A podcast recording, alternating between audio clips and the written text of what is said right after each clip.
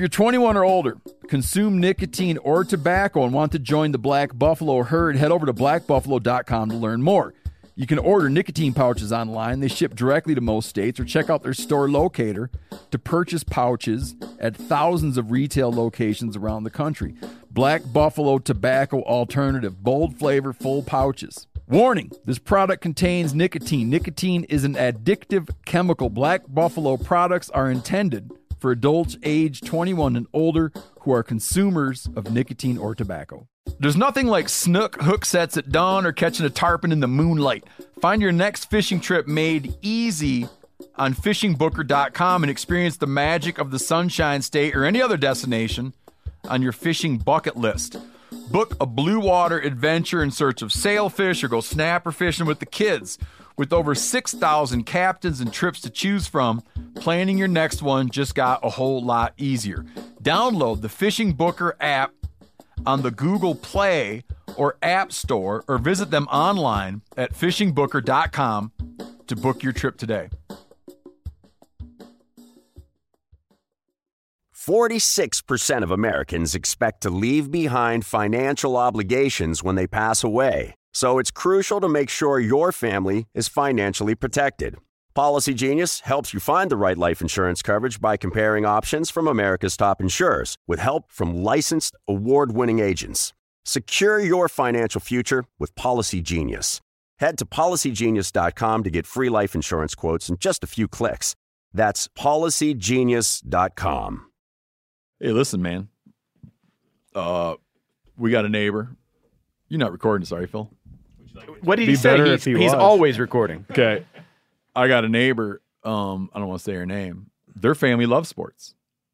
They used to play sports. The parents used to play sports. Yeah. So for them to spend every weekend going to sports is a real treat. Yeah. I'm not telling them not to do that. That's what I'm saying. I'm saying. I don't want to do that. You, s- you Just start, as they don't want to go ice fishing. You start off by saying, "What does your parents do on the weekend?" Yeah.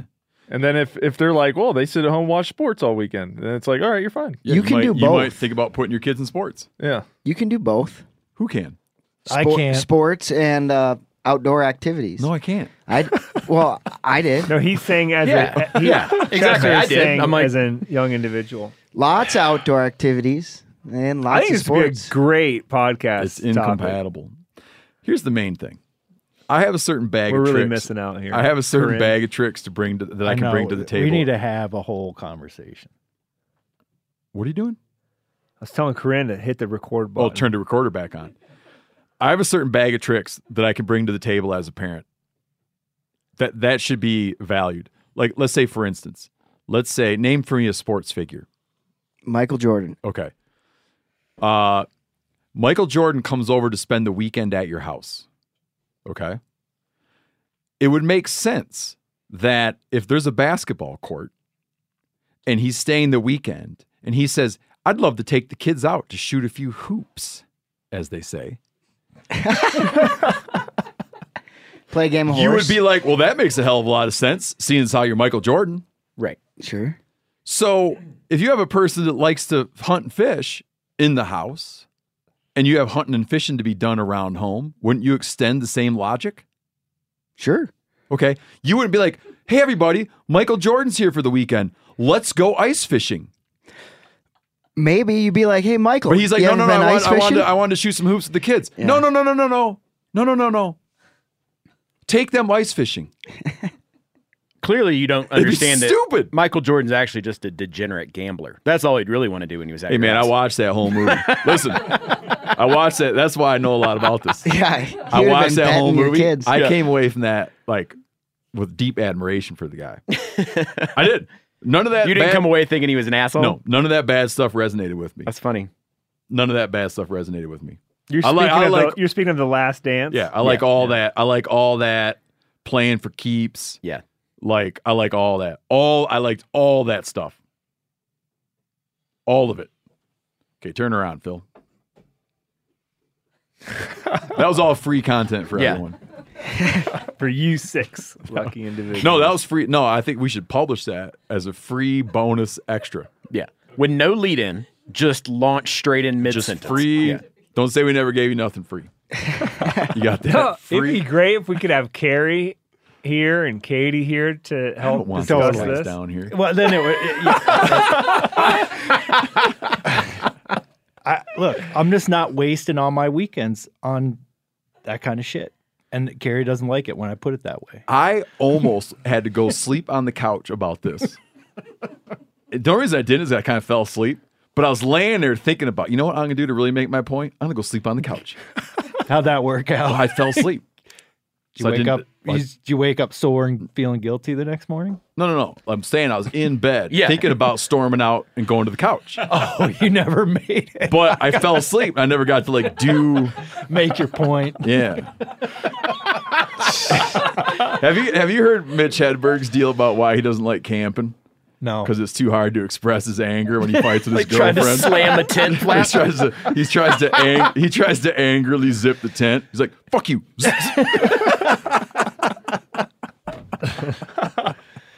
no, we need to have a bigger conversation about. Oh, we should do a Did, whole. did thing. Oh, you, yeah. did you know that I was uh, hel- helping coach my girls' basketball team the last two months? Yeah, but let me ask you this: not on the weekends. No, wasn't See? on the weekends. I don't care. That's what I've told everybody.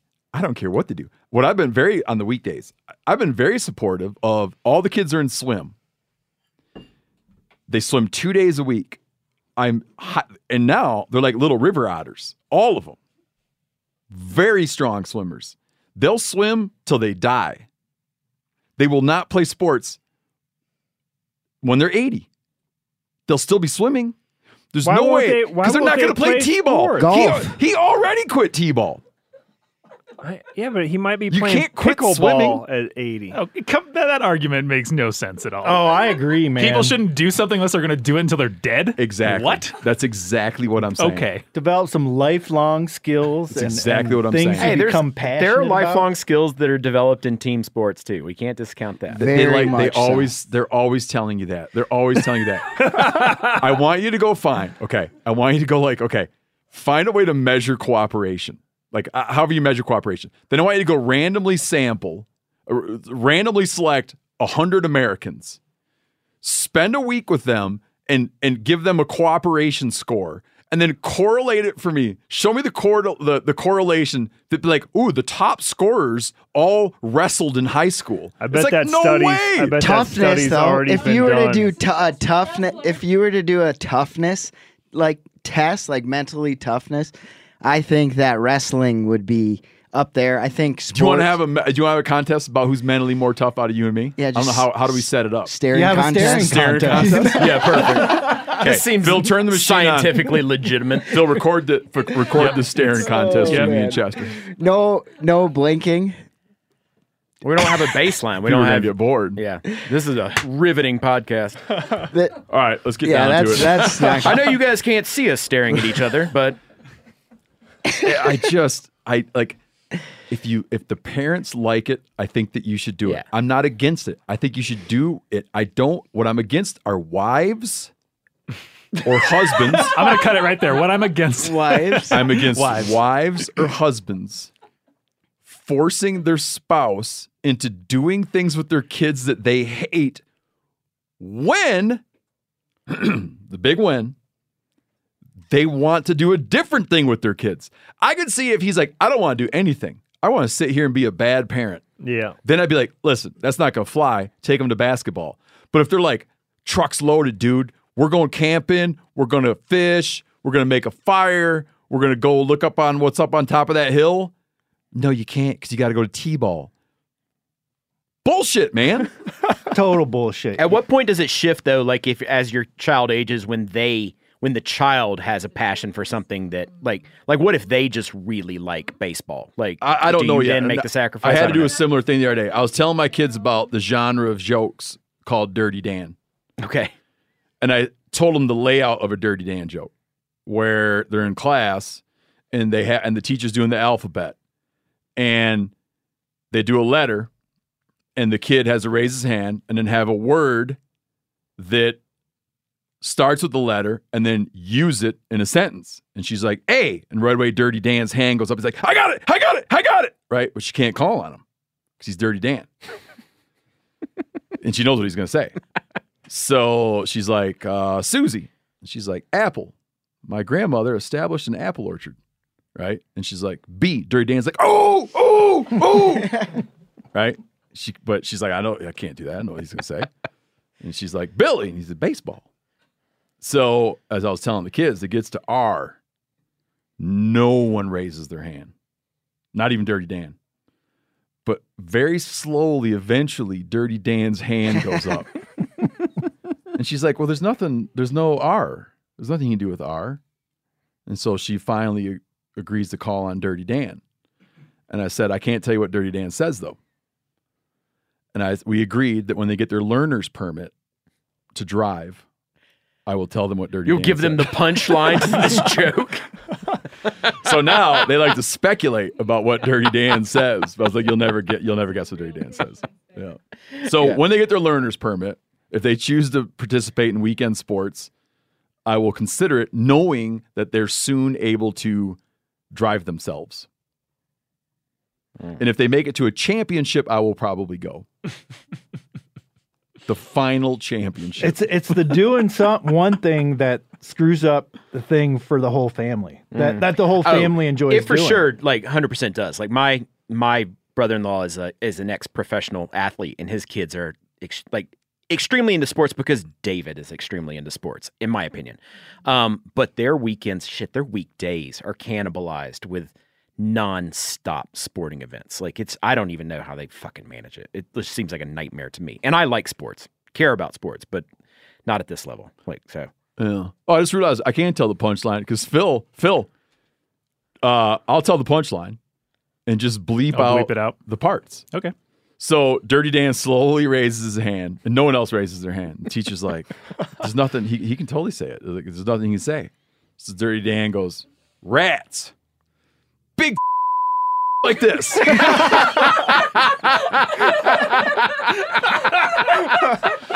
and it's a double joke. It's a double joke because that's not even a sentence.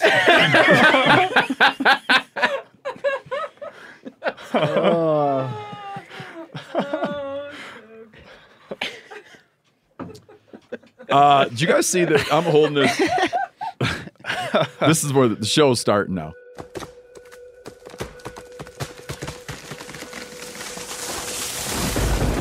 This is the MeatEater podcast coming at you shirtless, severely bug bitten, and in my case, underwearless. Hunt, the MeatEater podcast. You can't predict anything. Presented by First Lite, creating proven, versatile hunting apparel from merino base layers to technical outerwear for every hunt. First Lite, go farther, stay longer. I'm holding a new uh, red dot that I'm going to put on a shotgun. Um, people are going to think this is a paid advertisement, but this is it's not. You'll just have to trust me. Uh, guess what the battery life? It's a Vortex. What's it called a SPARC Solar red dot. Janis just did a big video on this thing. The solar. Yeah. Did you explain the battery life? Yeah, Do you believe it?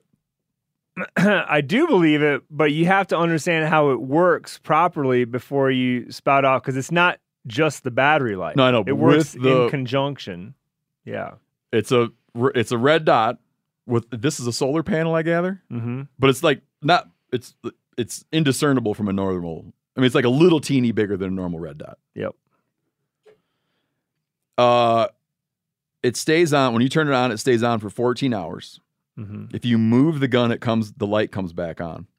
Yeah. Or you can just if turn you it were off. To, if you were to not move your your gun for 14 hours, it would turn off automatically. in 14 hours. so that after- prevents you from 14. leaving the gun in the safe all That's right. With So yeah, like yeah.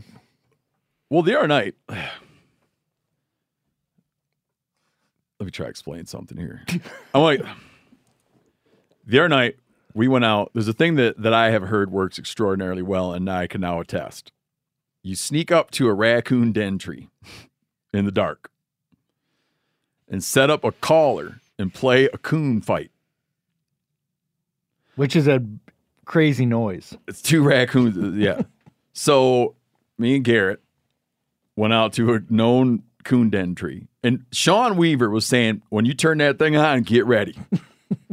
and I thought he meant like, you know, kind of get ready. We get up to a den tree with a red light and that coon caller on and turn that coon fight on. And holy shit. They just came pouring out. One, a boar. I mean, he come out like there was no time to even think. and he's not only out of the hole, out of the tree, on the ground coming at us. And I realized I hadn't turned the damn red dot on. He goes back, sees us, goes back up, gets worked up all over again, and comes back down. At which point I had the red dot on. You're ready for him then.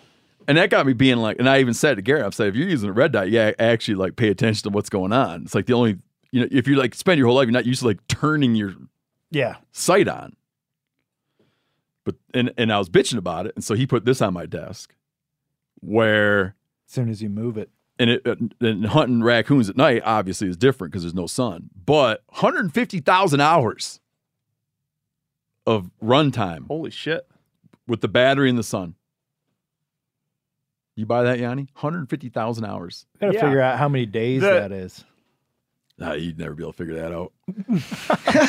you'd have to. you'd have to divide. Absolutely no way. You'd have to divide one hundred and fifty thousand by twenty-four. That's tough to do in your head. No one's gonna do that. Uh, It's a lot. What's the answer? Corinne might be doing it right now. 750 days. It's somewhere around 700. No, wait. No. 7,005. What, Corinne? what do we got? Somebody. This is amazing. Uh, That's, well, that's too much math for me. It's like listen, The- the- some things are just best. Jani, we can't best do it. left We've already unsaid. established it's 6,000 impossible. Oh, Two Chester. hundred and fifty days. days. How many years is that? Oh, Well- now you're getting into. Divide that by 365. now it's getting ridiculous. No, this is interesting. That- Seventeen point one years. on one battery. Yeah, it's called the uh, SPARC Solar Red Dot. Yeah, I've got How that many on my moon turkey phases gun. is that, Justin? That's how Uh, I many- measure how time. Many, how many leap years, Chester? yeah, Um, exactly. But so listen, I, I want to make sure everybody How many fortnights? stand- Do you know?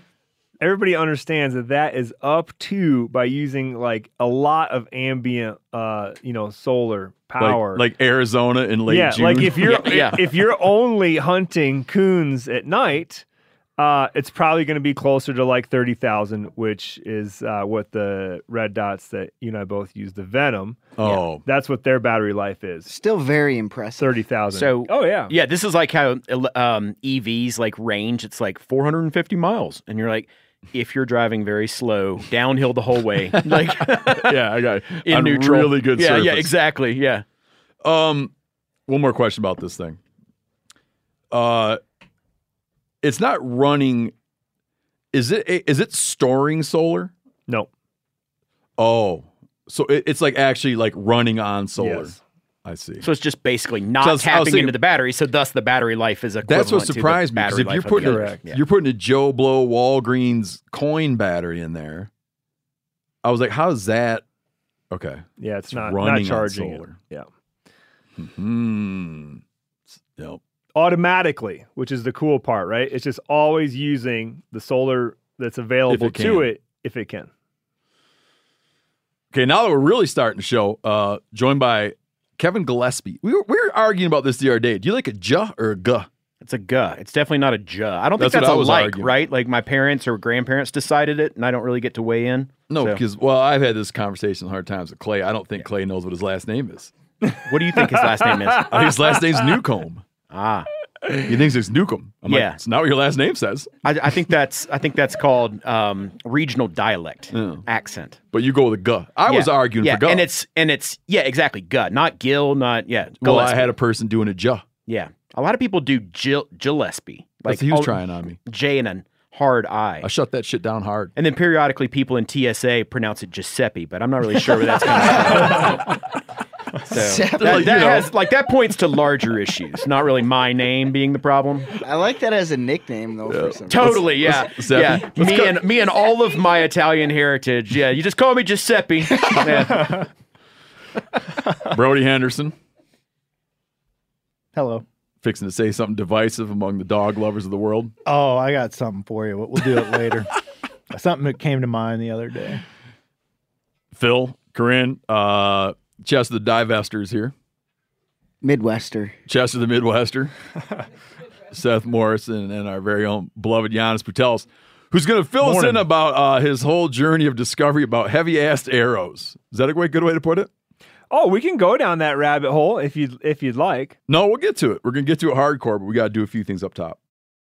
All right, we got to we got to like speed demon, speed demon through a lot of stuff because we got a lot of stuff to get after. You guys ready? Bring it. Race I go. Here's one. The MeatEater podcast is smarter than doctors. That's right, you heard it right. A guy uh, was eating some venison with his family, eating it very rare. Whole family gets sick. He gets to thinking about the symptomology uh, lethargy, very high fever, chills, body aches, headaches. And he's like, I feel like I heard about this on MeatEater podcast. I think I got toxoplasmosis.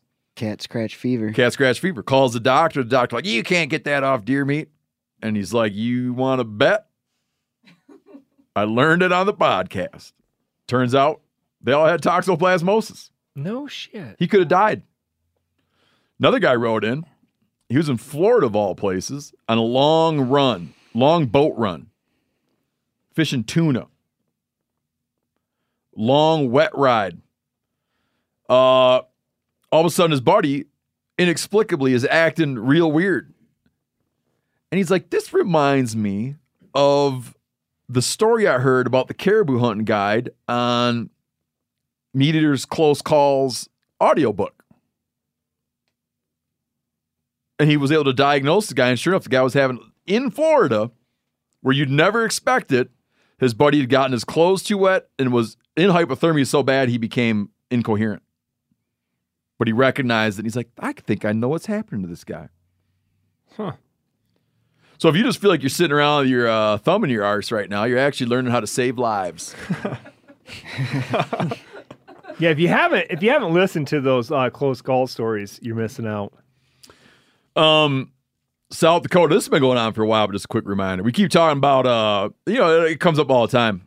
Fur prices affecting, you know, mesopredator populations and like raccoon and skunk prices being really low. So we're seeing this like dramatic upswing over the last few decades and mesopredators and what that means for predation on duck nests and all that.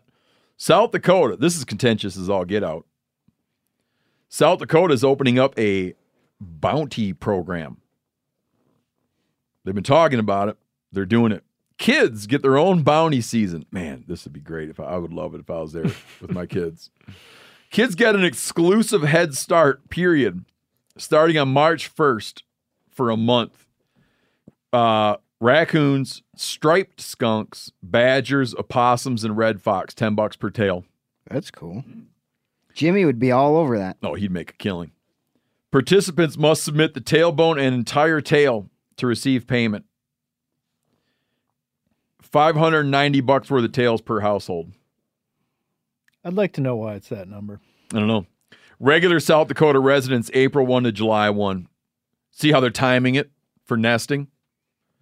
April 1 July 1. Obviously, very contentious. It was, I should point out, just to be fair to history here, it was bounty programs intended to eliminate predators that we have to thank for the fact that we eliminated the mountain lion across 70% of its range. Sure, there used to be destroyed the grizzly bear across the lower 48, removed black bears for a time across a massive part of their range. Um, on and on and on and on. yeah, and and modern day bounties have proven to be pretty ineffective way of dealing with coyotes. Mm-hmm. So they're going out on a limb here. And as Sean pointed out in a recent duck report, to do this kind of work, it has to be done in a very focused way. Like you ask people, like, do does coyote control work for fawn crops, right? And researchers will tell you, yes, if. And it has to do with when you're doing it, how you're doing it. It's done with like when when done with a high level of precision, like timing wise, spatially wise, in a certain way, it can have an impact. Randomly done, um, not as much. But looks like that's happening.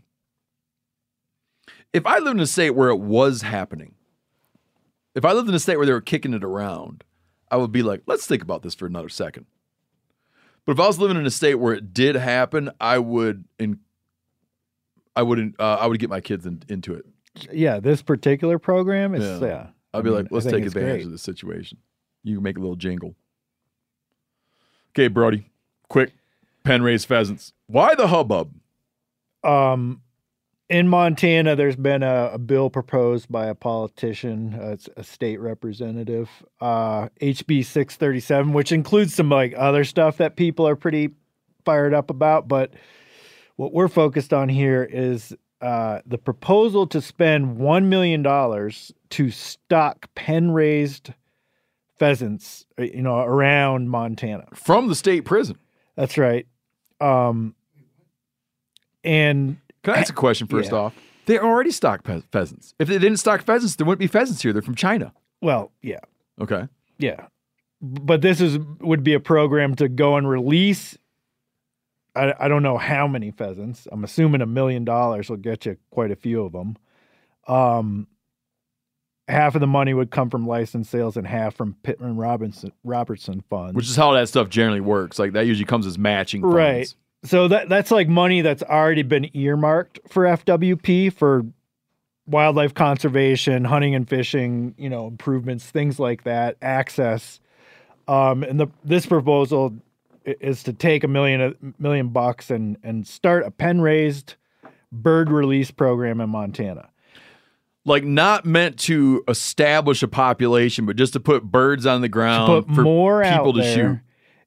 And it's being done as it's being done to boost R three efforts. hmm Um, not sure how you know releasing birds tr- translates to recruiting more hunters in a state that has extremely good wild pheasant hunting, extremely good pheasant or extremely good hunting for other upland species. Like there's what four species of grouse here, Hungarian partridge. So there's there's all kinds of upland opportunities that already exist. So there there's some questions about whether this is a, a good use. Yeah, but that of- stuff's not easy. Always easy, and this is easy. Well, it's I'm, I'm saying that'd be the argument, right? Sure, but the other argument is you're paying a million dollars to feed coyotes, bobcats, foxes, raptors because these farm raised birds have no survival skills.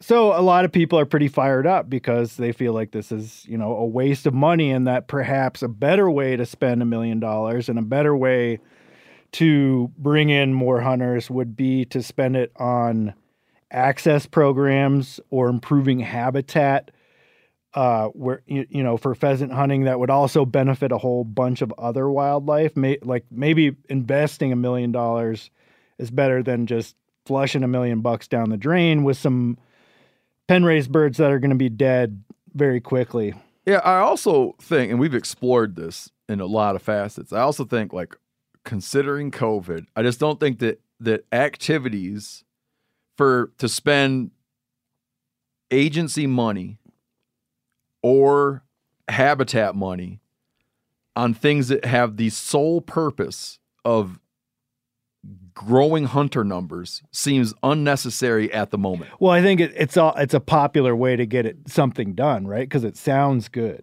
Like if if, Mhm. you're, if you're if you're a politician angling to get something like this done, you throw the R three thing in. It's hard to like argue against. that, Yeah, right. but I mean, like, why not just like put a million bucks into habitat? exactly, which is going to just have a long lasting benefit for all but like buying, I could see it. Like I could definitely see it, like buying a million bucks worth of birds to sort of like faux hunt them, yeah, like to kind of like have a pretend hunt. It's like it's like a see what I did for hunters kind of thing, Yeah. you know. Um, but I like I, I'd like to clarify like this isn't fish, wildlife, and parks that, that like a lot of people like to drag their state game agencies through the mud for doing shit they don't agree with. This is not that. This is a bill that's being proposed that that FWP would then have to follow through on if it if it passes. And there was a comment period that's closed, and now it's whatever. Yep. Yeah, Yeah. So we'll find out hopefully where that on- went. Yep. Uh, okay, uh, moving on. Uh, little news from New Mexico. This is good news from New Mexico. And this has been a thing that's going on for a long time. Uh, has to do with stream access. So as we all know, a lot of states, whatever. Imagine you're on a river. Take a big river where it's true everywhere. Imagine you're floating down the Mississippi River, right? as you're floating down the Mississippi River, you are not expecting that someone would run out of their house and come say, Hey, you're on my land. You'd say, Oh, no, I'm in the river. Okay. That's like an extreme version because we all, of course, everyone knows you can float down the Mississippi River without needing to get permission from someone. But in some states, as rivers get smaller and smaller and smaller, you get to a point where you cannot float down the river or walk along the river or whatever in the water without securing permission from the landowner.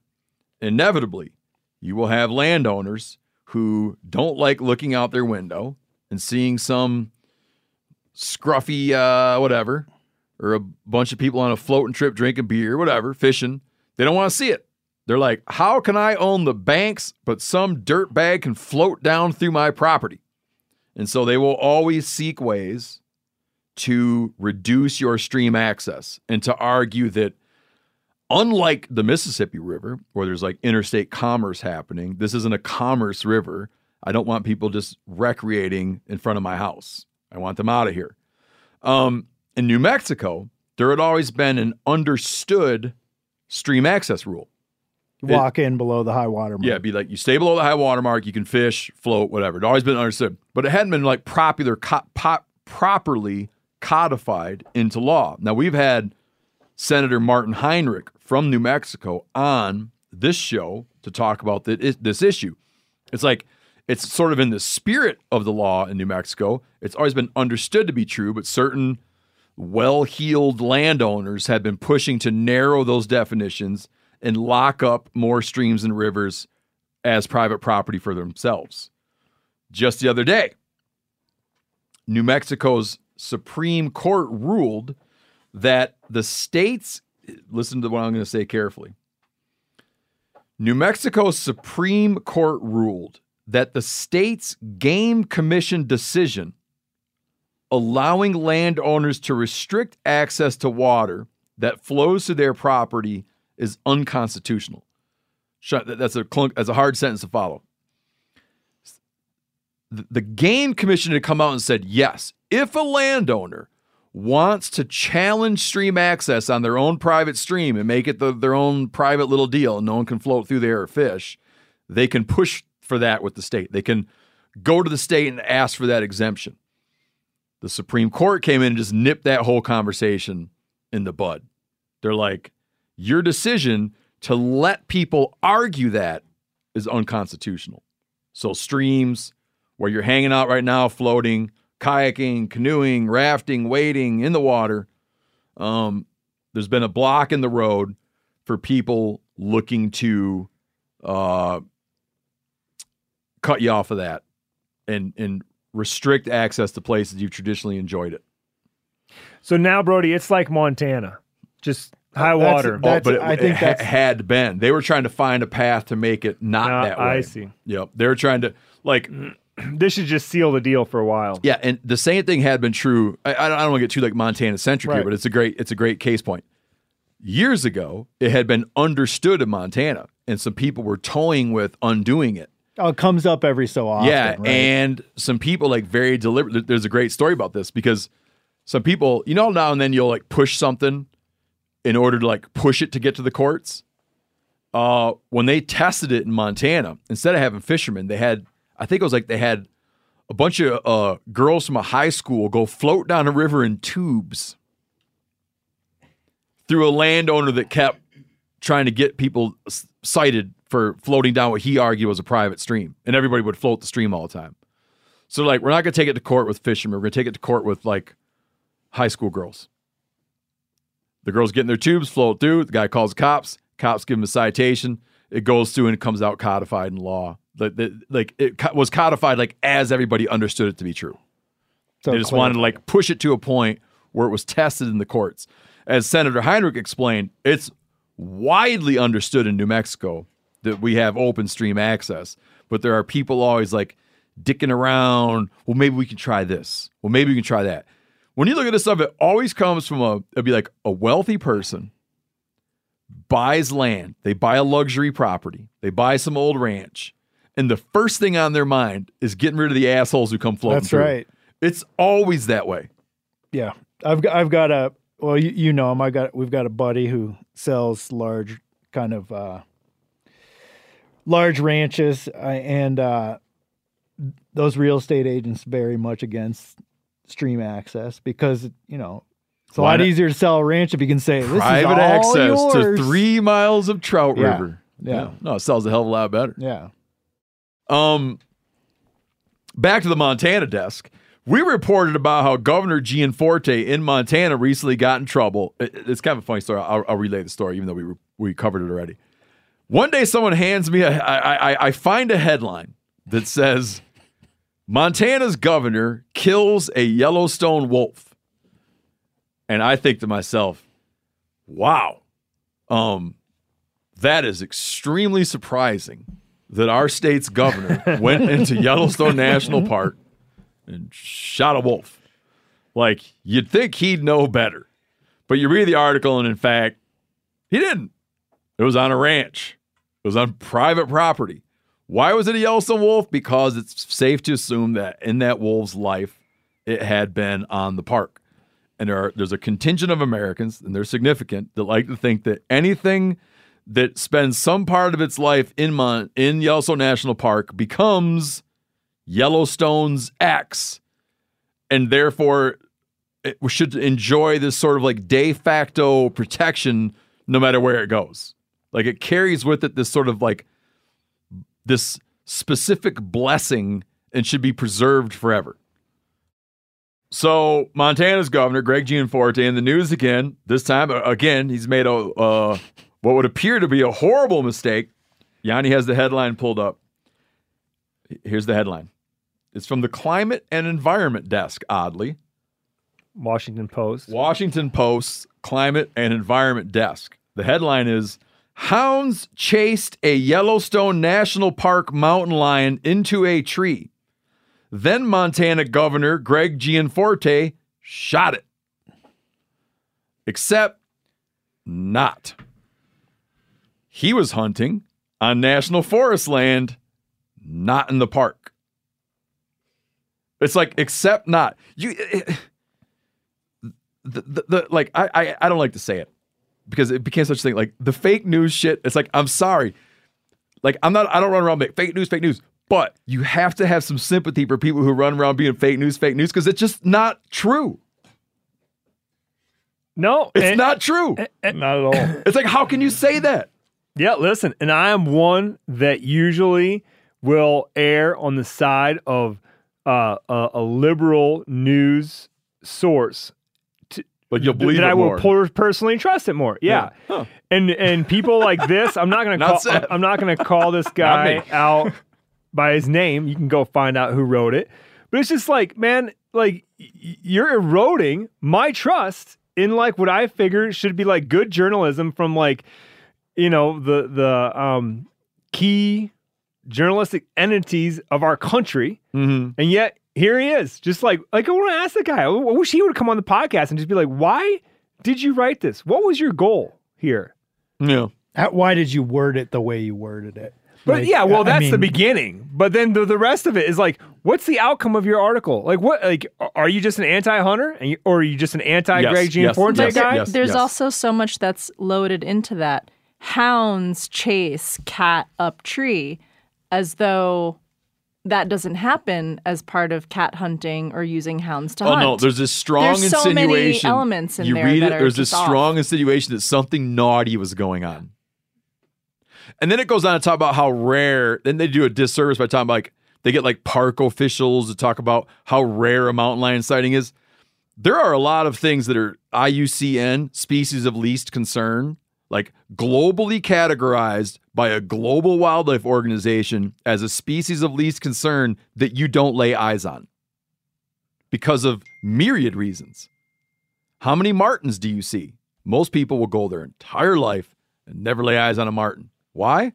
Because they're out at night and they're secretive. they don't even know they exist It's an IUCN species of least concern. But the whole like the condemning part about this article is that these these jokers from the park don't see that many lions.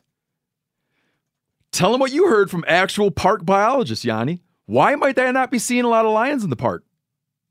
Well, it wasn't from park biologists. It was from uh, hound handlers that help park biologists that are helping right now with the probably the study that is they're talking about in this article. Right, they've got collared mountain lions, and these hound handlers help them catch, collar, recatch when the collars go down, et cetera, et cetera. So they're a big part of this study. But and you can read about this in a wonderful article that was written on uh, the MeatEater uh, website by uh, Jordan Sillars titled Studies Show Mountain Lions Have Unexpected Predator, where they're basically show- saying that like mountain lion numbers have dropped by half in like the last 10 years in the park because wolves not only do they uh, kill and um, they don't think they kill them to eat them, but they just kill them because they're like competition, mountain lion kittens, but that because they're um, displacing the elk out of where they used to be, where they were uh, accessible by mountain lions, being like more in the mountains, in forested areas, pushing them out into more open areas Mhm. where cats do not like to spend time and, and don't go. Um, that the cats are having a much harder time, you know, finding and, and, and then killing their prey. Um, on top of that, the wolves steal the kills that they made. So they're getting hit like three ways. They're getting at their food's getting displaced and their food's getting stolen. Exactly. By the wolves. Which leads me to believe. Now I, I want to clarify too, like just like as you're pointing out, I want to clarify too. I don't agree with everything that our governor does. I don't think this has anything to do with that. Mm-mm. It's just a way that stuff gets reported that's maddening to me, and it's like again and again and again. But you take this thing with like how mountain lion numbers have gone down as wolves. I'm not, and I'm not saying uh, I support wolves on the landscape. I'm not anti-wolf, but why didn't this person write an article when when Gianforte killed a wolf? Why didn't he write an article about what a nice thing he did for mountain lions? Mm-hmm. Or all the you could have you could have made a salacious headline. You could have taken as many liberties and said, uh, "Montana's governor Greg Gianforte saves many Yellowstone National Park mountain lions," and you'd be like, "Oh, that's interesting." And you'd read and be like, "Oh, he killed a wolf." I'll tell you what though. he- he- I'll tell you what though. He should consider like maybe not shooting collared animals. Like because it, because of the attention it draws. sure, and like he could have walked up to that lion and said, "It's got a collar on it. Maybe I should just let that one go for science purposes." Like you know, and then go find another line. Like I'm just playing devil's advocate. yeah. Right. They immediately reported. They immediately Yeah. called a game warden. Yeah. I'm not- and like, I'll uh, point this out too. Here's why you don't really know that because you remember when Florida was doing a mortality study on deer, and they had a bunch of deer running around with collars. And it was a mortality study, and the state was trying to implore people: don't right. shoot it because it has a collar. Don't not shoot it because Right. it has a collar. Totally. Totally. We're I'm, trying to find out what Yep. kills stuff. Just try to act normal. I'm just saying, When if you're, if you're poking exactly around what- near the borders of Yellowstone National Park and there's a wolf or a lion with a collar and you're the governor, eh. I could I see don't it. know. I could I- see it. I, listen, I could see it. I would personally. It would just depend on a lot of things. Unless I knew what the collaring project was all about. Yeah. And, and I don't know. I don't know what they do because a lot of times there's stuff that's wearing a collar that's not good anymore. Mm-hmm. They don't even care. It's like a, it's a collar from years ago. They haven't they haven't retranked it to pull the collar or put new batteries in. I, I don't know enough about it. Sure. I personally, I've said this a thousand times on this podcast, at least three. Um, I I'm I like a banded duck more than the next guy, but I would not shoot a banded big game animal Right. with a collar on it because it would feel like touched. Mm-hmm. It wouldn't feel. It would feel like it had already been. Uh, it, it's like less magical and wild. So if Yeah. you you Personally. called in a big six point bull and the Missouri River breaks and he's standing there broadside with your bow, you wouldn't shoot him. And he had a if he had a collar on it. Big bull, Steve. Big, Big bull. bull, big six point. okay, sure. Yeah. yeah. I But let's think- say I called in three of them. You're only human. And one, and one had a collar, and the bigger one didn't. My thing is like, I don't know. There's a lot of things that are like even sheep are introduced, and they've been touched. Reintroduced. reintroduced. Excuse me. Um, you know, like in that population has been touched in a way we're influencing everything, basically humans. I think just like, like you said, just being normal and doing what you would normally do when you, you know, when you're hunting, not letting that influence too much because Mm. that study is That's a good very point.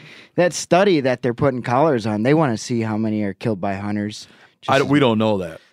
Well, you'd think, right? Well, in the case of this Florida deer thing, I don't know why Yeah. this thing had a collar on it. It might have been a mortality study. If it's a mortality study, um, and it was a big tom, then whoever put that collar on it is probably glad. Yeah. They probably Yeah. got their collar back. Now they know. If it was some other study, they might be like, ah, damn it. It's mm-hmm. expensive to get the collars out. We got the collar out. Yeah. Right. I, I, I just don't But know. in the case of my sheep hunt, like I had multiple people that were working on these this herd that were collaring them and had just recently collared them. So the study had just kicked off. And they very, very nicely but implored me not to shoot at one with the Sure. collar on it because just because of the hours it had taken to get all that work done, the money invested in it. And in the end, they're like, look, it's your tag. It's not illegal. Ha- mm-hmm. have at it. But it would be great if you shot one without a collar. It's very species dependent to where you're at. Yeah. I, I yeah, I, I feel that like this is this is a, in, in my mind it's a relevant story because it's like you have a per like you have a person he's in a high profile position. You have he, there's a person that enjoys going hunting, goes out and does something, and nothing happens. Like he, he goes out and does something like according to law, and as set up by the game commission, you know, as enforced by the Montana state thing, and it has to be reported upon as though you did something wrong. In the wolf thing, it was reported that he did something wrong, but it was reported like he trapped. If you get a normal trapping license in Montana, it's just an over the counter transaction. If you're going to trap wolves, you need to go online and take a free, you watch this free online video. He hadn't watched the, he hadn't done the online video, the wolf certification online video. There's no fine for it. It's a free video. He hadn't watched the video, was told to go watch the video. You'd have thought, you know, the way it was presented, you'd thought there'd been like some heinous violation. It was a minor violation. And then if you went and, and people were like shocked at the at, at how low the punishment was, but then the wardens are like, no, the punishment is perfectly in keeping with what we do when you don't watch the video. Hmm. Yeah. You go watch the video. I thought you couldn't get a tag now, like when you're getting those licenses without doing, like you got to do that video. You have to get and wolf vet. No, that hasn't gone into effect yet. Okay. You'd have to get a wolf validation. You get the wolf validation by doing the free online thing. The guy had not done Yeah. the online thing, Yeah, I got it. which is against the law, and was called out for such. In this case, and I'm not, I'm not saying like I'm not sitting here to be like he should not have watched the video. Of course, he should have watched the video, and it's fair to point it out. But in this case, nothing happened. And it's this thing. It's like it, it's like this thing that like it, it- it's like a thing coming from the media where in, in certain circles, like if it involves Yellowstone and if it involves wildlife, it's just this this this idea that seems to be growing and spreading that um, wildlife that state management of wildlife is bad and naughty and it should be managed by the National Park Service. I don't even know if people understand that. I mean, I totally agree with Jani. I, I don't even I don't even know if people understand it to that extent and they've made such a nuanced argument in their mind. I think sadly there's it's it's not even that it's misleading and biased. It's like I would I would really hope that various media sources can cover information like this in a more educational way. So, for example, same story, NBC News, Tim Fitzsimons, the headline is Montana Governor Gianforte hunts, kills National Park Service tracked mountain lion. Sure. And then you can go through his article, um, and it, it, it just seems to serve up information that is educational. I don't even think that that that, uh, that headline doesn't bother me. right. There's A- a there's a there's an axe to grind, but at least it's like yeah. that's I would give him like a a, a, a high a much higher fairness and headline Right. score. It- It's like what is information being relayed versus what is a headline whose language um, is just kind of twists or has a backstory or kind of colors or shades something in a way. It has a purpose, right? What else pisses me off about it? And I don't mean to go on all night about it. Day, it's just lit like night, like I said. uh, we have a lighting issue. we right here. It's all lamp lit in here. Oh, I'm getting I'm getting like thirsty for beer. Oh, yeah, dude. like, I gotta go pick up my kids from school I better in like two on. No, it It's like a- no, Friday. it's not beer. It feels like a Bordeaux night. Come on. So, um, he also says that it prompting an outcry among environmentalists. Those aren't environmentalists. What you're talking about are animal rights activists, and I, I would really appreciate if people not confuse those two things. They have overlap. They are not the same thing. They Mm-hmm. Not are at not all. the same thing. No. All right. Um, I- Speaking of mountain lions- I- oh. no, but listen, listen. I think we it, it we do. I would like to just point out that out of all the critters in this lovely state that we reside and hunt in, uh, there are probably none other that are managed more than mountain lions. Oh, um, Yeah, it's so much so that I bet people don't even bother because they can't understand the regulatory structure. buddy. I mean, every morning that I go out to like even just go look for tracks, I'm gonna check the quota in the region that I'm gonna go in and see where it's at. Some of them are uh, like a total quota where it's like, yeah, ten total can be killed. That's a high one. It's probably more like you know between five and seven at most. But some of them are like, oh, it's seven, but only three can be females. Some of them it's completely opposite, where it's seven, but only four can be males. Yeah. And like, you really got to know what's going on. They're they're almost managing them like by the hour or the day, like Mhm. that closely. You know. Yep. They're keeping such a close eye on them. Yeah, whereas deer, you go to a damn gas station and buy a deer license. Yeah. Yeah. Even like bears, you know, over the counter tag here. You know, Yeah, there's like, like- one small place in Montana where there's a quota. And and they should especially not be hacking on. I don't mean to be like oh like pro Montana. Yeah, I don't know. I guess I don't mind. But here's the thing: they shouldn't be hacking on this state because there's a lot of states that still run lion, that still manage lions as vermin. Mm-hmm. Texas, I think, right? They still manage lions like uh, they have like no management plan on lions. They still got like a kill them all, let God sort them out attitude. And this state for decades has managed them as a, like a tightly managed big game animal, which gives which is like way better for if you're if you like mountain lions and you like what I don't care if you like hunting lions, you like seeing lions. I would applaud a state that runs them like a big game animal, not a state that runs them like coyotes. And a lot of places in the Southwest still treat them with about the same. They, they treat them with the same attitude they treat coyotes. They don't track it. They don't know what's going on. Huge seasons. You used to be able to shoot like a, a female with kits. And it- it- here's where, here's where it all comes back around. Here's where it all comes back around. I'm, I'm going to get to that story because it's a good one. You're going to love my mountain lion story. But it all comes back around to if we didn't have hound handlers that were interested in, in mountain lions, there, pro- there maybe wouldn't be any, not only in Montana, but in the park itself. Because as we heard from Jim Williams, go and listen to the podcast. I love it. It's one of my favorites. Number 149, Path of the Puma. Jim Williams, who worked for Montana State for a long time, made, Pre- uh, one of the world's leading large cat experts. Exactly. Might not be anybody that's messed around with cats of all kinds more than he has. He said it in the podcast. If it wasn't for the hound handlers of Montana, there probably wouldn't be cats here. Yep. So all you people right. He- he- he- that get lucky enough to see one in the park or outside of the park or wherever, thank those people that every now and then chase the, the hounds chase one into a tree and then ha- and then someone comes and kills it. More times than not, they get chased into a tree. Everybody looks at it, takes a picture, and everybody walks away. Uh, to paraphrase the the guest you're talking about, Mhm. he's not a lion hunter. No.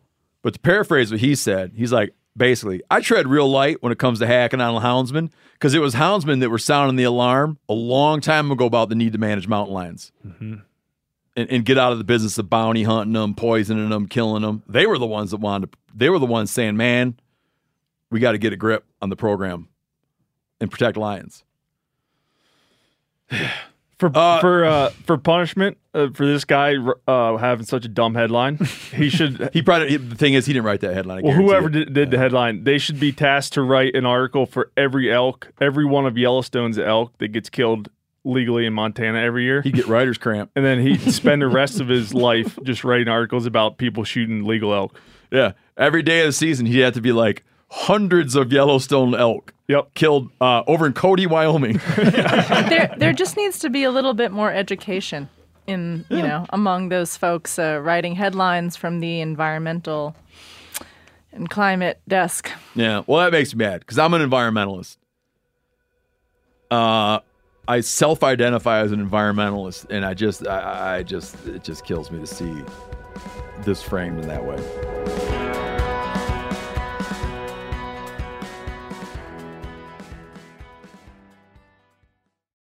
There's nothing like snook hook sets at dawn or catching a tarpon in the moonlight.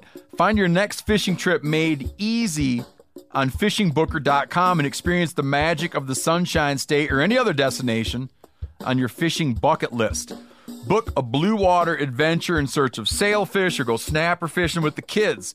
With over 6,000 captains and trips to choose from, planning your next one just got a whole lot easier. Download the FishingBooker app on the Google Play or App Store or visit them online at fishingbooker.com to book your trip today. O'Reilly Auto Parts are in the business of keeping your car on the road. O'Reilly Auto Parts offer friendly, helpful service and the parts knowledge you need for all your maintenance and repairs. If you're confused about what part you need, like what wipers are going to be the best, what replacement headlights are going to be the best, go into O'Reilly and talk to the people that work there because they're great and they're super friendly and they'll get you squared away where you walk out knowing you got the right thing. They've got thousands of parts and accessories in stock, either in store or online, so you never have to worry if you're in a jam. Do you need your windshield wipers replaced? You need a brake light fixed? You need some quick service? They'll help you find the right part or point you to the nearest local repair shop for help. The professional parts people at O'Reilly Auto Parts are your one stop shop for all things auto. Do it yourself, and you can find what you need in store or online. Stop by O'Reilly Auto Parts today or visit us at o'reillyauto.com slash MeatEater. That's o'reillyauto.com slash MeatEater. Get incredible deals on premium cuts from ButcherBox do you like free protein for a whole year well deals this good are hard to come by at the grocery store i at home well i got two freezers but you know what i'm saying i like to have a freezer stocked full of stuff i like feeling prepared man when I come home and it's time to make dinner, I like to go in. I got all my proteins lined up in there. Just makes me feel good about stuff. And with ButcherBox, you'll always be prepared with meat in the freezer. It means fewer trips to the grocery store. Delivered right to your doorstep with free shipping always. You get a variety of high quality cuts at an amazing value. You'll get exclusive deals as a member too. Sign up at butcherbox.com slash MeatEater and get our special deal. ButcherBox is offering our listeners a free for a year offer plus an additional $20 off. Choose salmon, chicken breast, or steak tips free, and every order for a year. So every box you get has that in it free for a year. Sign up today at butcherbox.com slash MeatEater. Make sure you use code MeatEater to choose your free for a year offer plus $20 off your first order. All right. Speaking of mountain lions, Jani. Now we're digging in on Jani here. I, let me let me start with a. Here's I want to start with this question. Mm-hmm. Has play Phil play the Mingus song? Trampled by turtles.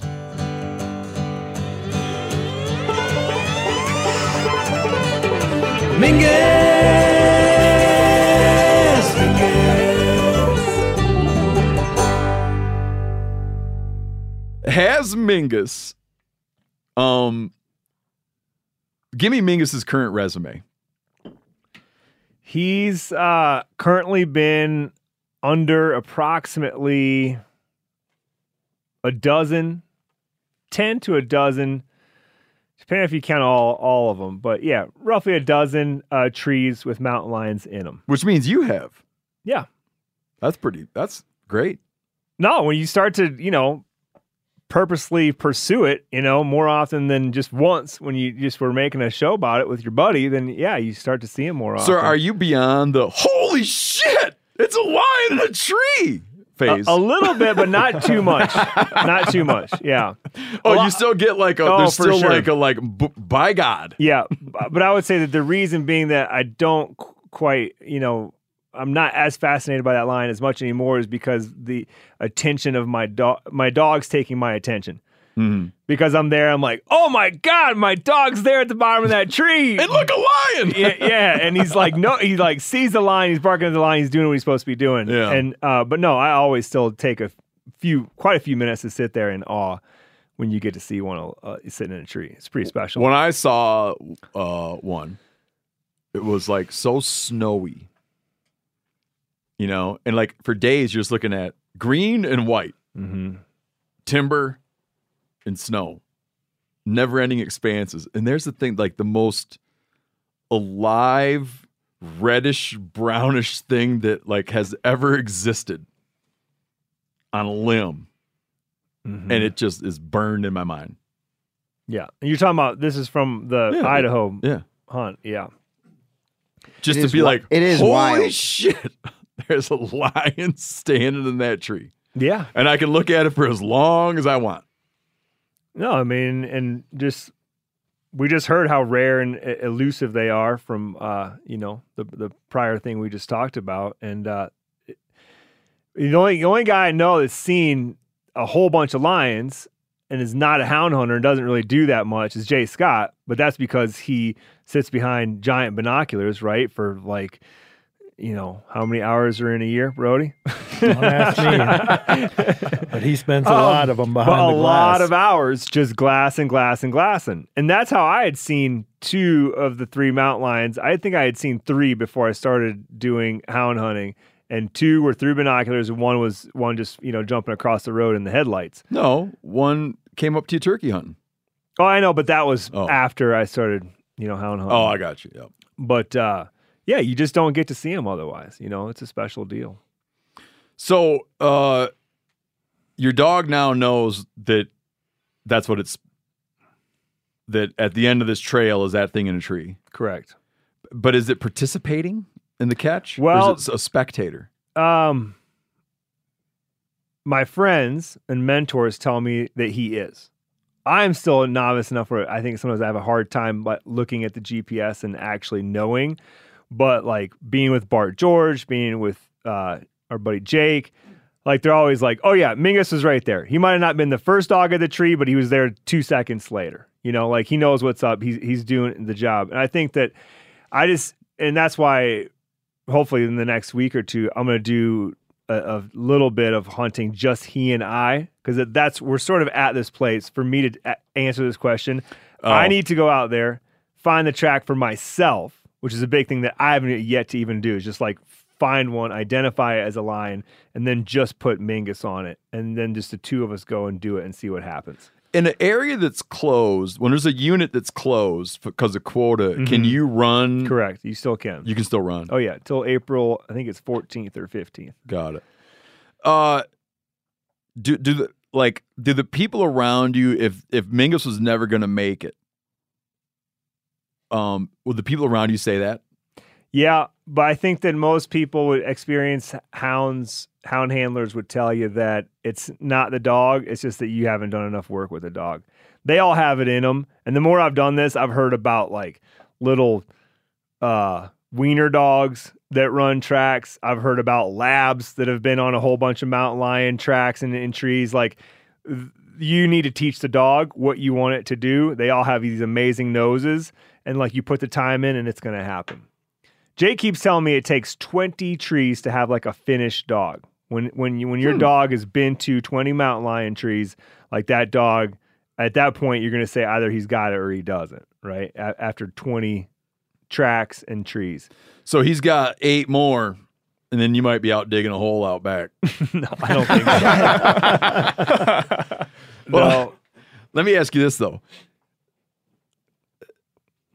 Is it fair to say that, like, because you have kids and stuff, you were going to get a dog, hmm right? And you got a, a pound puppy, Yeah. and it was a hound. hmm Knowing what you now know, do you wish you'd just gone and bought like some, you know, Pedigree like proven hound? line, like it's 18 grandfathers were all famous lion hounds? No, no. I don't I don't want to say it's cheating, but like I've enjoyed the uh the journey, Cheating, you know, yeah. with with Mingus. And so uh and I don't know if I would have been able to appreciate it, you Yeah. know. What's a good? What's a real good mountain lion pedigreed puppy go for?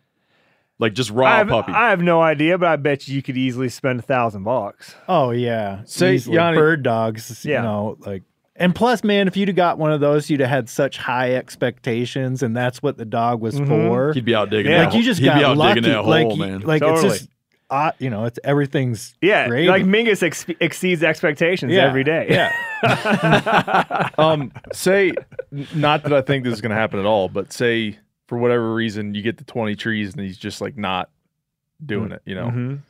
Would I get Are, another are you going to put him back on the couch with the girls and get another Go hound? get another one. Possibly. Yeah. And then You're we're into it you're not going to go down to the pound again. No, no, no, no. Then I then, then I would be mining all all my best resources. I would go smaller. That's I mean I, we love Ah. Mingus in our house, but he's an eighty pound big boy, and uh, you could have you can have two or three hounds that fit into the same package. Yeah. You know, most dogs, when they want to know what's going on in the counter, they got to kind of walk with their nose up and they can kind of like, that dog just looks. He kind of has to just turn his head sideways a little bit, and that gets him the the angle just that he needs. oh, that's what's on the counter. But no, the uh, story I've been meaning to tell you it's kind of funny is over the holidays, uh, my sister and her family were visiting with four kids. Uh, my mom was visiting, so we had quite the full house. And a couple days, we went up to uh, Disneyland, also known as uh, Bridger Ski Hill, up there at the Bridger Canyon. And uh, one day, as we're leaving, right around I don't know three thirty four, we start getting texts from my mom, and I'm not even getting them. They're coming. I'm read. I'm getting the information from like my sister and my mother and my wife, and they're like, "Yeah, your mom's saying that uh, in the course of the day, she's seen like a fox, a raccoon, and now there's a couple lynx trying to climb the fence to get into where the turkeys and chickens are." I'm like, holy shit, you Lynx? know? yeah, like it's quite the You're like, wildlife. "Someone- thing. Someone Like, must have moved my house. you know look, look at us we're, we're up here being dumbasses just skiing we could have been at home Wasting you time. know seeing all this amazing wildlife so uh, you know I, I finally get my mom on the phone i'm like okay tell me exactly she's like no i'm for sure they had you know she's describing like rings on the tail of one animal i'm like okay it could have been a coon you know and then uh this other Was it animal one of those real warm days? uh, no, no, it was cold. Um, but the other animals, I said, oh, describe the lynx to me. I said, spots? She said, no spots. So how long was the tail?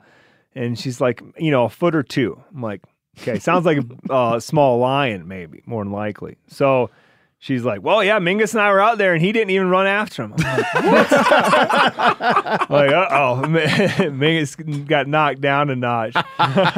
so, anywho, we get home. And uh, I like I double check again with my mom where everything was. I'm like, okay, well I'm gonna go look for tracks. So I go out there with Mingus and going towards the chicken coop, and in like seconds, Mingus is off, like kind of where you where we cut down that tree, not the two trees together, but the single. Yep. He's off behind the garage there, down the hill, um, cutting loose, like baying. I'm like, what the hell? So I don't even make it to look for tracks. I walk over there, and yeah, there's like a 20 pound mountain lion up No in a tree. Yeah. Turns out it was a pair. And now I don't know what happened. 20 pounds. Like little guys, little guys. But why didn't he want to chase him when he saw him? I, the thing is, is I wasn't there, Right, So I can't for sure tell you that Mingus saw two small mountain lions and then just stood there. Maybe Yeah. he did, and because I wasn't there, he didn't like think that that was the thing to do. It just doesn't seem right because that dog usually cuts out of the house like chasing after something before he's even seen it. You know. yeah. Uh, but anywho, yeah, I, and I can't. I don't know. I went to get a light so we could show everybody mountain lion because I mean you could just stand next to the garage and see this cat in the tree. Huh. And as I'm gone, either that lion gets down and runs into another tree, or there's a because there ends up being two. Later, like in the next couple of days, we see two small, you know, kittens. But Mingus trees another cat like a hundred yards away on that same hillside. So in, in one That- night, he got two trees. Yeah. Are those counted within the dozen? uh, yeah, yeah, Um, you think they got orphaned? uh, yeah. I think so. Yeah, and and whether it's by we were trying to see if a female had been killed on the quota like recently. Um, and I obviously called the game warden to see, hey, like, what should I do about this? And he pretty much just said, man, you gotta like, don't take any chances. Like, if you feel like you want to put him down, put him down and just shoot him.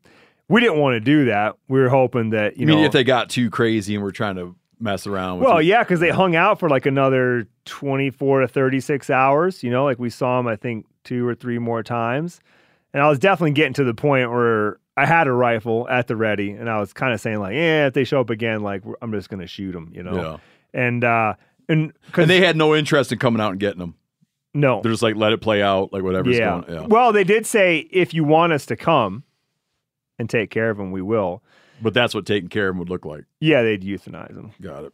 Uh, but uh, yeah, either mom got killed by a hunter, she could have gotten struck by a car. Sometimes they'll leave. I found out that they'll leave the kittens for days while they're out hunting. Then once they make the kill, they go get the kittens and then go back to the kill.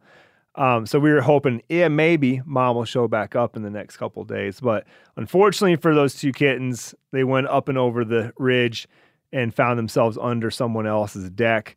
Those people called the game warden. He came and euthanized them. Oh, really? Yeah. How'd you hear that?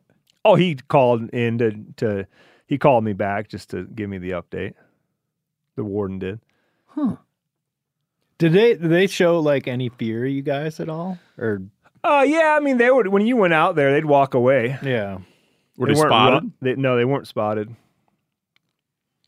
But uh, yeah, so uh, that's a kind of a fun little Mingus cat story.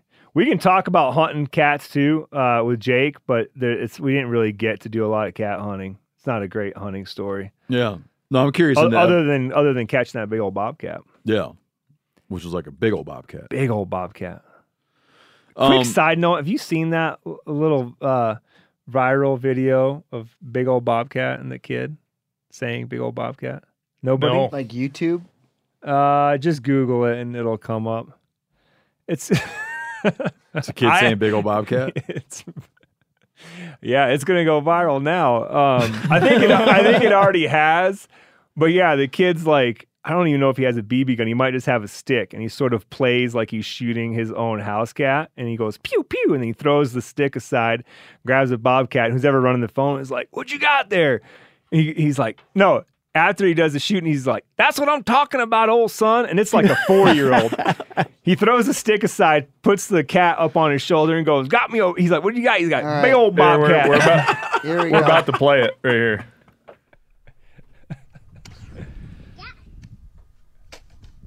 That's what I'm talking about, old son. What you got there? Big old bobcat. He's holding his, he's holding a house cat. oh man, bobcat.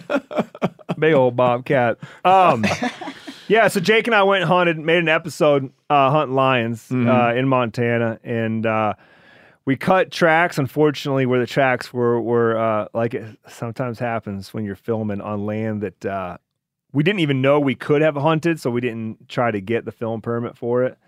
And uh, we also had tracks going into private, and we tried to get private access, and it just didn't pan out.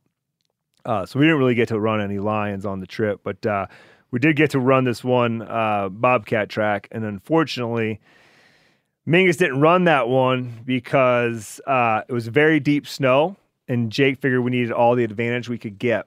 And bobcats, unlike lions, tend to be a lot uh, more evasive, and they actually, when they know they're being pursued by dogs, um, and this is according to hounds people that I talk to, they actually start to make evasive maneuvers. And I've seen it even with Mingus. The one time we did a bobcat, just he and I, I had a bobcat go into a tree and then leap so far out of that tree into the nearby snow that it took me, you know, five minutes of wandering around to kind of put two and two together because I saw the tracks going into the tree, but there were no tracks leaving the tree. Mhm. And I could see the whole tree. I'm like, where's the bobcat? And then, you know, five minutes later, I, I see like a what looks like a little crater, you know, like 20 some feet away. And I walk over there and there's the beginning of the track again, right? So there's an example of like Yeah. what they might do. Jake's dogs, two of them run silent on track, meaning like Mingus, when he's on track, every 10 Oh to my- 30 oh my seconds. God, yeah. Yeah. And I like um, that. I like that silent killer dog idea, man. Yeah. Yeah. Well, back in the day, before GPS collars, you had to have Right. at least a, one dog that that was loud on trail because Oh, you had to stay with your. There makes was no way to stay with your dogs. You otherwise, never. you don't just- know you where get they to were. Use them once. yeah, exactly. so now you can have that because you can always see where they are via GPS collars. oh, Yeah, that's a good point, man. Like Mm-hmm. in the old days, yeah, yeah. You had to be here, which I, uh, for whatever reason, I'm a little bit drawn towards that. And I've met- silent killers. No, no, no. I'm drawn towards, uh, for some reason, even though I've never done it, You wanna go old I- school. I'm nostalgic for like having to run, and maybe it's just because I, I like the physical aspect of like running around in the hills and having to like purposely do physical shit to on this hunt, which would be like, yeah, you got to stay with the dogs. You got to keep them in earshot at all times. Mm-hmm. But I've mentioned it to both Clay and Jake, who've been doing it a long time, and they did it prior to GPS oh, days. like they actually remember those. and they're like, nah, yeah, exactly. Yeah. not interested. Yeah. they, they like it just fine like this. yeah, totally. Um, Now, when you go, uh, are they when you go to run a bobcat? Um, are they picking?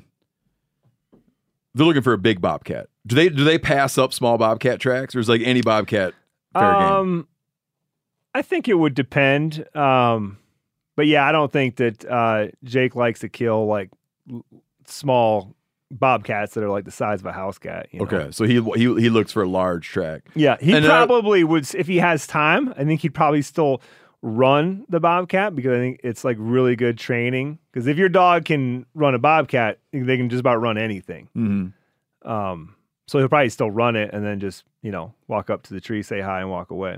You know what my theory is about that uh, bobcat dog thing? Um, because on one hand you'd be like, well, how would they ever develop the ability to evade hound dogs? But it has to be something with just the fact that all, all their interactions with coyotes and wolves, Oh, for sure. just like, like they got like a they they get trailed by canines and have developed ways to elude a canine trailing them. Hundred percent. You know, and it's like a thing you have to know, or else you're screwed. Mm-hmm. Um, And so because the snow is, was like, I mean, literally, you know, crotch to waist deep on us, the bobcat is specifically made to walk on top of that stuff, right? With with giant paws. These dogs are not. And so if that bobcat gets a head start, he or she can just take their time, you know, do figure eights, climb trees, do whatever they want to do, and the dogs are going to be post holing and they're never going to catch up to it or put enough pressure on it to put it up into a tree. So he feels if you put silent dogs in there, when the bobcat knows that it's being trailed, too late. It's the dogs are seeing it and they can immediately put that pressure on it, and boom, it goes right into a tree. Like there is no, you know, there's no real chase on the snow. Yeah. And then you don't like to turn out at night, right? Like you kind of want to get going you in the can't. morning. You're not allowed to uh, chase at night. Oh, you can't chase at night. Mm-mm. At least not in Montana. You have to wait until same thing. It's like legal shooting hours. You can't turn out until half an hour before sunrise. Oh, I didn't know that. Mm-hmm. So that's like a a- okay. I What- thought there was what some is- like practical reason why. Is that just for lions specifically? Yeah, it could be different for bobcats. I'd have to check the regs. Well, because you, can like you can like coon hunt. Yeah, at night. Yeah, but with oh, so dogs. you can't. It's not just the shooting; it's the turning out. You have to turn out during legal light. Yeah. Oh, that explains a lot. Mm-hmm. That'd be a dirty trick. Yeah. And listen, man, this bobcat was so special. I've heard from a, a multiple people that have pursued bobcats for, you know, half their lives that have never gotten a bobcat like this. Like Jimmy Miller, who you know has a whole pile of bobcat hides in his house, used to trap them a lot in Colorado, which produces a lot of what he calls lynx grade cats. He's like, I've never seen one like that. He's like, that is a very, very, very special cat. You're talking about spots. its pelt. Yeah, Yeah. that The has size. The, and the size. But yeah, to have like a, a, a belly that goes like almost up onto its size, and the Mhm. spots go like down the insides of its legs. Um, I good, was good I was, cats. Good, good cats. I've been looking at the stuff. Good cats are still getting over. Some good cats are still getting over a thousand bucks this year. What are you gonna do with that thing? I'm gonna make it into a uh, John Hayes taxidermy soft pillow mount. Oh, nice. Oh yeah, That'll be cool. No, I want. I've never done any taxidermy. This will be my first one ever, and I want something that is uh, very uh, approachable and like can be handled. Mm-hmm. You know, I don't know if anybody's going to actually take a nap on it and use it as a pillow. Yeah. I, I, I might. I'll go over there. But do like. I want it when kids come over. I want it to be like I, I'm. I'm not worried about it getting messed up. Like if in ten years it's like worn ragged from kids and people handling it, I'll consider it a win, and I'll you know go make another one. Right. Um, I'm a little yeah. jealous that. I mean, to be totally honest, I'm a little jealous of that bobcat. What would you do with it if you Um, had it? wall hanger, tan it, and just ta- just trapper just style. put up the hide. Yeah, trapper style. What about Mingus? He's going to be around that thing.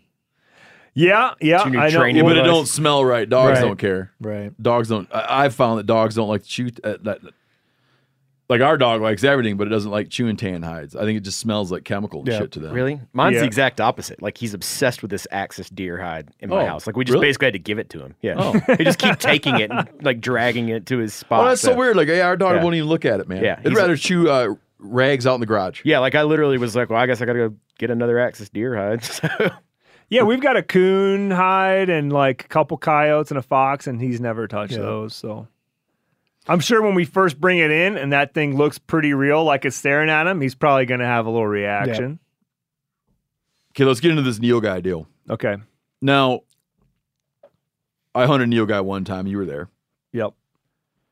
Uh, the whole conversation around. We should first off. Do you want to do like a little Jani's book report about what nilgai are? Janis Putelis, the Latvian Eagle.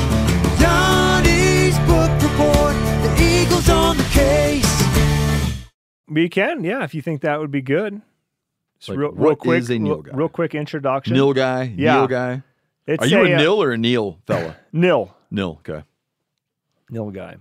Uh, it's a uh, antelope species that's best known for coming from India, although they it's found all over like the southern part of the Asian continent. A uh, little bit of fame in that there's like more of them in Texas now than there is in India. Uh, probably depending on you know, sex and uh, maturity, anywhere from 300. I mean, obviously, calves can be little, but adults probably 300 to 550, maybe 600 on a on a really big mature bull. Uh, there's stories of a thousand pound nilgai, and just like there are a thousand pound, uh, you know, bulls Yeah. running around Montana, which I don't think happens that often. Um, but uh, yeah, um, known to be very good eating. Uh, for whatever reason, out of all the exotics in uh, Texas, it sort of like sits on on a, a, a, a pedestal above the rest, which I don't really understand. Yeah, like the same ranch said- that we've been on. Ranchers even say like down here, it's like cattle are for selling, nilgai are for eating, Yeah. and Yeah, like it's that. because they, even though they're an antelope, quote unquote, they're actually like a member of the same of, of they're a bovine species, like cow, like cattle are. So it really has to do with like the taste preference of especially of Americans who like beef, who like cattle flavored animals, and so that's why they're Mhm. so much better. yeah, But the trophy popular. is very highly sought after too, for sure. for, yeah. for some reason. Yeah, But which is there's, like- interesting because I, you know, it's not you wouldn't I wouldn't originally think that would be a huge trophy for folks just because of the fact that Yeah, it's, not like it has big Yeah. horns on it, Yeah. and right next to it is standing a scimitar uh, oryx. yeah, which has looks amazing. Four, foot horns on it. Yeah. All curved and crazy looking. And there's something like the Euro mounts, uh, Freedom mounts. Uh, there's something rather satanic looking about. yeah, it. for sure. They definitely have the devil horn thing going on Yeah. for sure. Yeah, I can't wait it's like to. a, like a heavy metal album cover or something, man. Uh, Uh, we were, we covered on we were, we covered nilgai real heavy during that crazy ass southern Arctic blast a Right. couple Right. winters ago. Yeah, hammered. 'em. because they were, I mean, thousands and thousands and thousands froze to death. mhm. They just can't cope Yeah. with Yeah, below freezing Did, weather. did you see any like impacts from that? No, no. I, I think that they're um, high fecundity, and uh, either they bounced back or they just weren't that that big of a die off. They also felt that because they have um, low fence on three sides of that ranch, that any animals that wanted to leave could leave, and maybe did, and then came back. Um, they've had that happen with other species too, when there's been weather events or like smoke or something that they feel like animals just like leave and they come book. back. Yeah. Um, So when we that was a good little intro. Yep. When we hunted them, there's a lot about uh there's a lot about they can really take a hit. Um you got to be very careful to try to drop them. Once they get in the in the brush, you're going to lose them. They don't bleed. Their heart's in a weird place. Correct. A lot of that.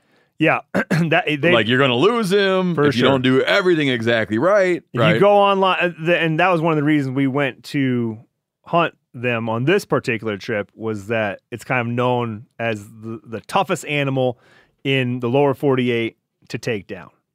Super tough hide, soaks up the lead. Like if you don't kill them out in the open, they run into the brush. You're never going to find them. He's got like quick clot flowing through his veins. Totally, totally. Um, and so yeah, this episode that I went down there to shoot, uh, I did with a fellow by the name of Troy Fowler. You can find him on YouTube and Instagram as the Ranch Fairy. What does that mean? The I ran- mean, right? Yeah, dude, I, I told him multiple times. I said, buddy, it's ballsy to like, and, I, and and that's a nickname that he gave himself. To give yourself a nickname that has fairy included Right. in it, you know. Um, Didn't we have this You know, conversation about podcast is called Nancy Media last time? podcast, buddy. Yeah. We're no stranger to double entendres. you got to explain that to me. Uh oh. That's Oh, not. Well, people are like, good thing you didn't call it man eater, right? Oh, Just double entendre. That's all. no, explain double entendre. Oh, me saying something like, let me try to think of a good double entendre. Um, uh, you think of one? Phil's good at this kind of stuff. It has double meaning. It has double meaning. So often in a sexy way. Yeah, and one one of the meeting one of the meetings meanings is usually yeah a little risque or inappropriate. Yeah, sexy. Right. So ranch fairy, you could be like it's a person that brings magical gifts to ranches, Mm-hmm. or you could be that it's a derogatory term of like a derogatory term for someone of a particular persuasion who's residing at a ranch. Correct. Uh, he is neither of those. Um, okay. so it's a triple entendre. he, he he came up with a ranch fairy, kind of like at home sometimes. range? It's ranch. ranch, ranch, ranch. See, then I started thinking it was range, which made more sense. But go on. No, his family. Uh, I think actually he married into it, uh, and married into a big family that owns. I can't remember how big the ranch is, but they own own a own a small ranch in Texas, and um, there, kind of like at your house sometimes, where where uh, the kids might be like, "Wow, the house is always clean. Mhm. I didn't clean it. How did it? How does it stay clean?" You're like, "Well, when you go to bed." You little shit. I stay up and Yeah. do all the dishes and Me clean and your up. mom run around for 30 minutes putting all your stuff away. The ranch fairy or the house fairy cleans it all up. So he sort of has assumed the role on that ranch as when everybody else leaves and the good times are over, but the ATV is not running anymore, and the one blind got knocked over by the windstorm, and the pipes Oh, froze he goes in the around and- house. Yeah. He fixes everything. The unseen person taking care of everything. Oh, I would never guess that. hmm So yeah, when you come back, everything's fixed. Who did it? Another the ranch fairy. I'm going to start being the shack fairy. or not me. I'm going to find one. You need to find one. I was gonna say if you're gonna do that, why don't you stop at mine? yeah, see if that fairy ran, shack fairy can take care of two shacks. Exactly. Exactly. So uh, he volunteers with um, the Ashby Foundation, who we had on the podcast a while back. Uh, Ed Ashby, and we talked all about uh, you know his uh, I get the connection now. yeah about his you know principles of what makes the best, uh, most efficient killing arrow and broadhead. Right? Which might not be the most fun arrow to shoot on league night. Nope, that's right. Because they're heavy, um, and they have uh, you know two bladed broadheads, which sometimes tend to plane in the air more than uh, you know maybe a smaller broadhead and whatever. So Lay, lay out really like just leave the nilgai thing for a minute. Sure. Lay out the um. Just do a not the, not a recap of Ed Ashby, but that that episode. But lay out sort of the the the emerging conflict. Like everything got light, like everything got light and fast, Mhm. and it was celebrated like how fast sure, and how Uh, how flat. yeah, probably in like the early two thousands. Um, I believe it was g- like graphite. Actually, it was before carbon. Like, and I saw it as a hunting guide. It was a heavy aluminum arrows, but nobody thought they were heavy aluminum arrows. They were just aluminum arrows, arrows. and that's what they were. Yeah. and it was either that or wood arrows. Well, graphite shows up, and uh, all of a sudden, people started getting very high speeds of arrows. I remember being as like a hunting guide, we would shoot a lot mid midday when we were not in the woods, and all of a sudden, guys started showing up with rigs where when they shot, you didn't even see the arrow in flight. It would just be like, and then the arrow would be appear in the target. like, you're like, holy shit, you know? well, um, those also came around came along with like really light broadheads. Um, and even though they were super flat shooting and like your pin gaps were super tight and you could, you know, they just don't have a lot of trajectory. Um, we, we immediately saw it on elk where we were getting poor penetration. And for a long time, we actually figured that we just had bad hunters. We just were like, ah, these guys like aren't practicing enough. They're not hitting them in the right spots. And we never really thought, we never really put it on the the equipment, you know. Mhm. But uh, like, I can vividly remember, mul- like a half dozen elk that were shot in the shoulder, and you'd get like three, four, five inches of penetration, and you'd see him run off, and the arrow would fall out, and like I- you wouldn't even bother to I go and start tracking it. yeah, I I like shot an elk, hit the shoulder one time, and as it ran off, the arrow was flopping, and it was just like kind of like slightly lodged into the muscle. Mm-hmm.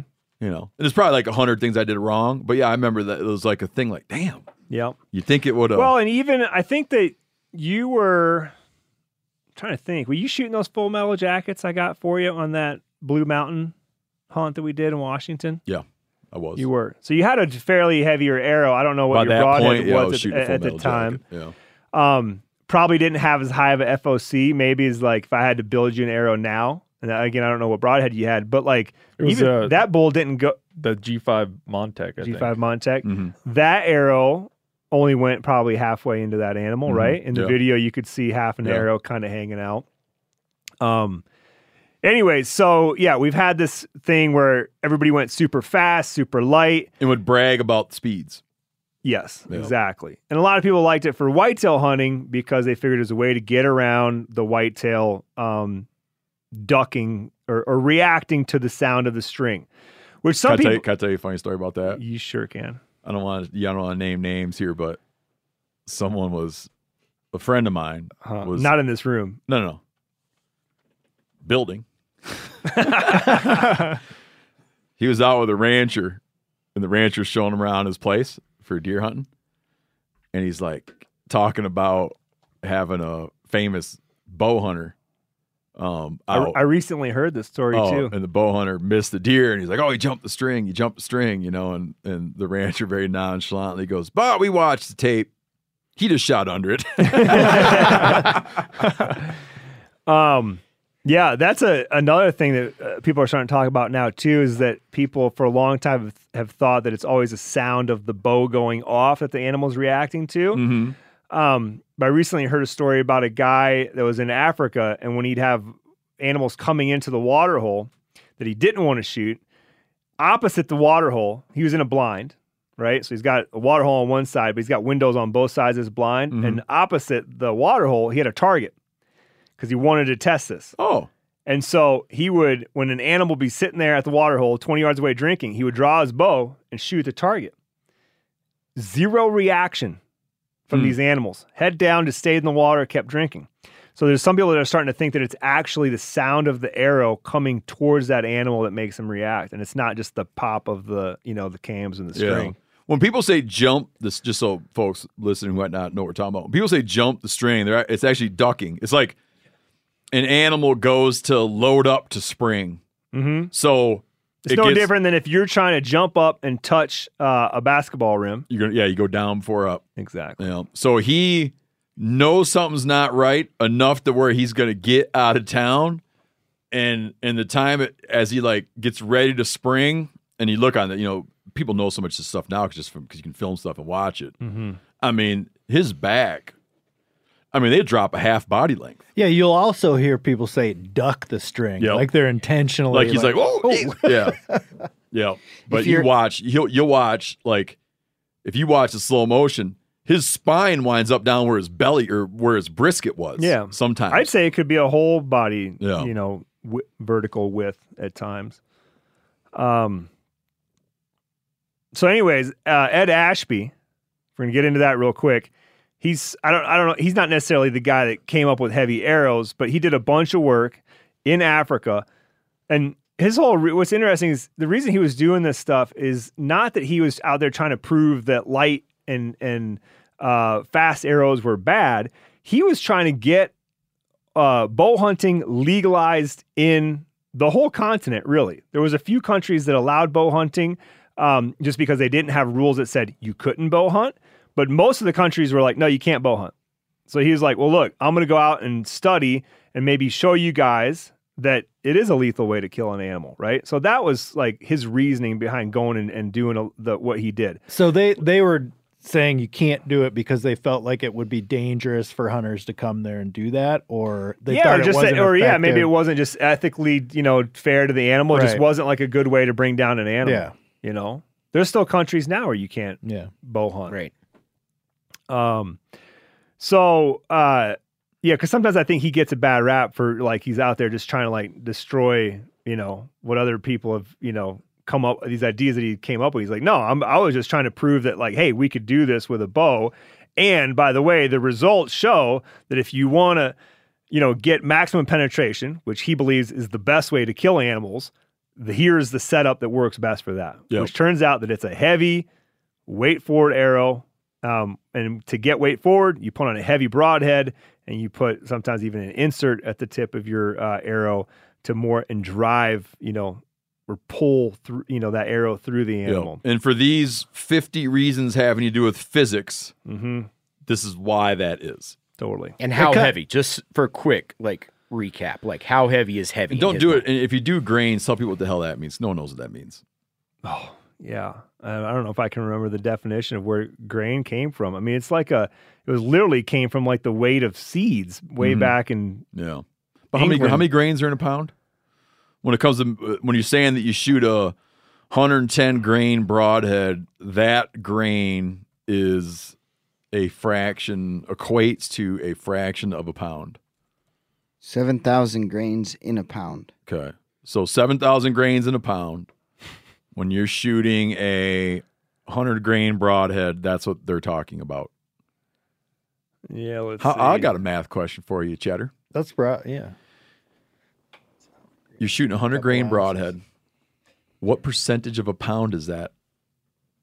Uh, Yeah, drop some zeros. One seventh. No. No, this I'm I'm, I'm doing a little a Is it? little. Well, I mean, yes, Yeah, it is. like a percentage point. We can we can take that. Hundred grain broadhead be almost a couple ounces or a couple ounces, right? Th- no, this is this conversion chart saying that 400 grains is is 0.9 ounce. Hold on, just pause all this, Phil. Well, we've never done this, so I've never done the conversion. one seventh, but I don't know what the percentage point. 437 grains in an ounce of powder. That's no different. It's 14. It's one seventh. It's 14 percent. I said, that's one seventh. So The MeatEater Math Podcast is really blowing Oh, no, the no, no, fucking no, doors none of that's off making this. the show.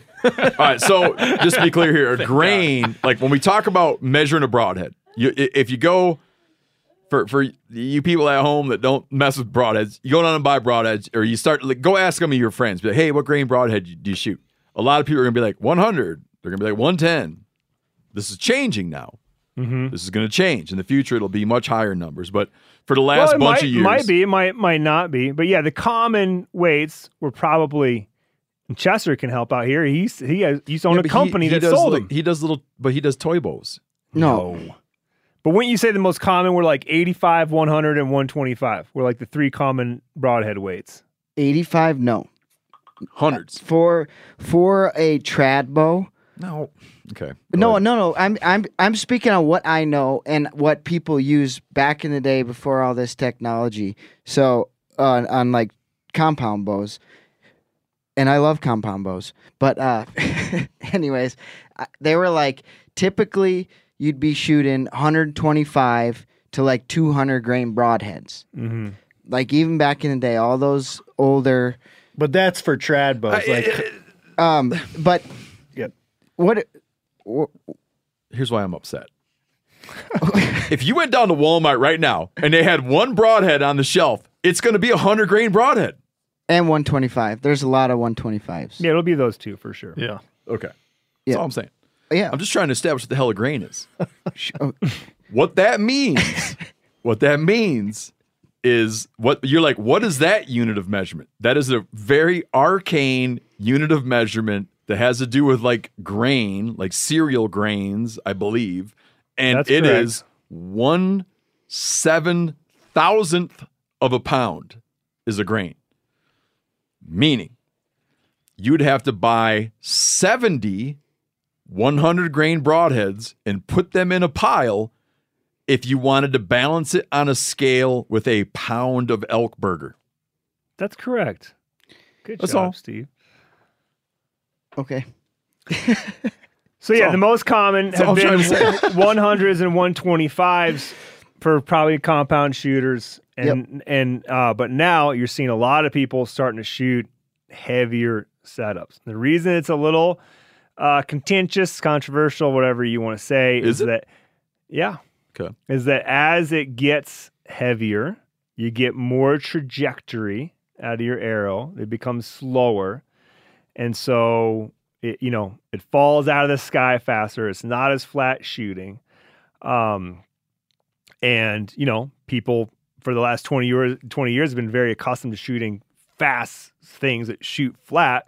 And so it's hard to go the the other direction, Mhm. right? I mean- Even if there's a bunch of stuff telling you that it's going to work better. It's fair to say this kind of mimics like the same thing you'll see in rifle shooting arguments, right? Like Oh, yeah. super fast, flat shooting little light bullets versus Mhm. great big heavy ones that shoot like a rainbow. you Rick know? Hutton put it to me the other day. He thinks that it um he likes to read articles about this stuff a lot. Uh he's like all that like super fast bullet stuff is all kind of like pre rangefinder. Mm-hmm.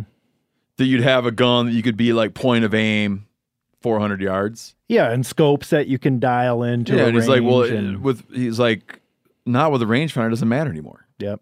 You can just you can shoot a heavy bullet, and and and you just know what it's going to do. Yeah, and like I'm the whole all- thing about like I can aim at it no matter what. He's like, uh, okay, yeah, but it's looking how far away it is, and I know exactly what's going to happen, and and I don't need like the super light flat bullet. You Yeah. shoot a big heavy bullet because you know where it's going to go anyways. Which I'm all about. Like shooting a big, heavy for And it's like caliber best bullet worlds. is better. You Yeah. know. Anyhow, But the idea that you can't kill a nilgai with a arrow that isn't 650 grains in total weight isn't true. I know for a fact it isn't true because I've killed one with a smaller. Well, sure, than but that. you can kill an elk with Sure, a two sure, sure. forty three too. Yeah, yeah, yeah, right, I can you kill Brody with my bare hands. Right. now Gotta we're talking. first. All right. How many Uh, grains are those things? Gotta wait for the I next mean- episode of trivia for that to happen.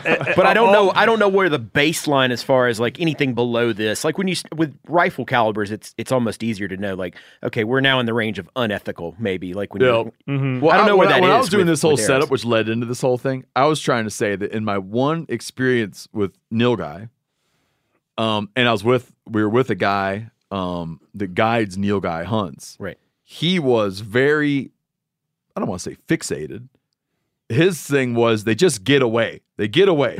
yeah. if everything doesn't happen perfectly. Yeah. And um, he wanted big rifles, heavy bullets, close shots, careful shot placement, drop it, don't let it get in the brush. They just vanish. Yeah. That's all. The Yeah. same thing you'd see in Africa, right? One hundred Like, percent. Well, it's no. I mean, I you can, you're not going to meet an elk guide that wants something different Sure. than that. You Yeah.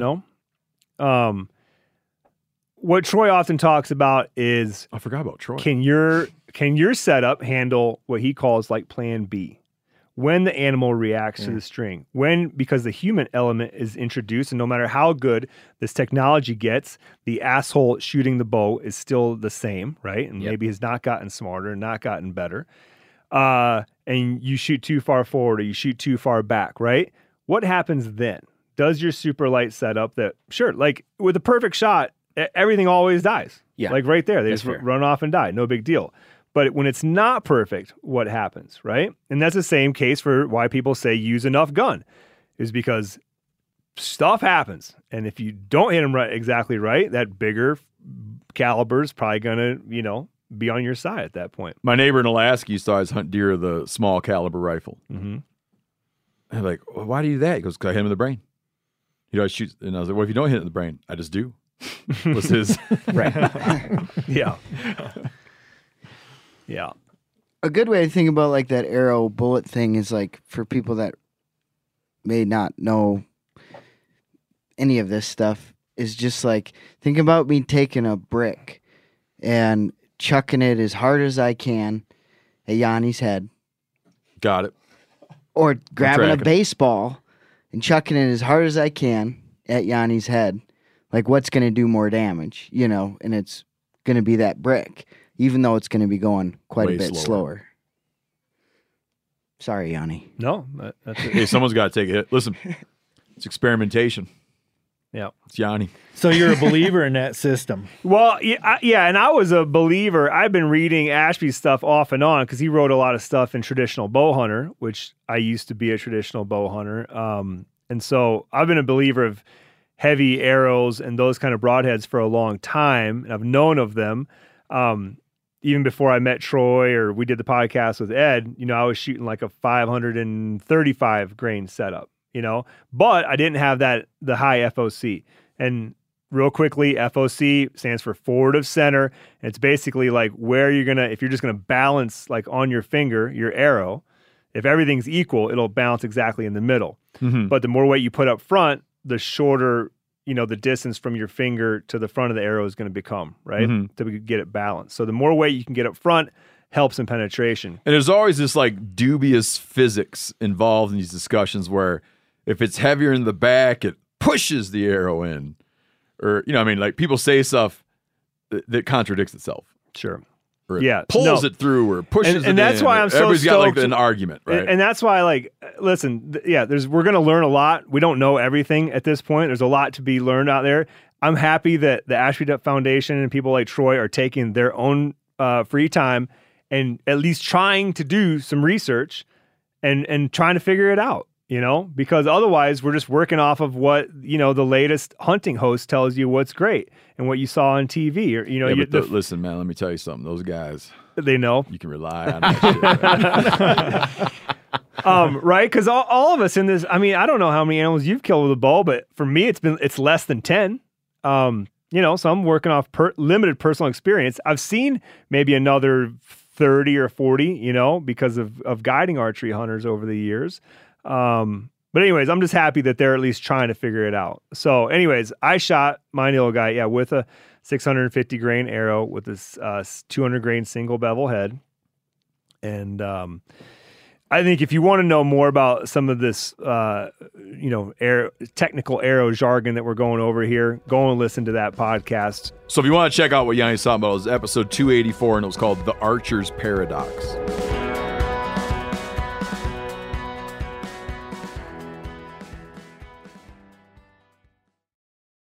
Did you know Rocket Money can cancel a subscription for you? They'll even alert you when there's been an increase in a subscription price and negotiate rates for you.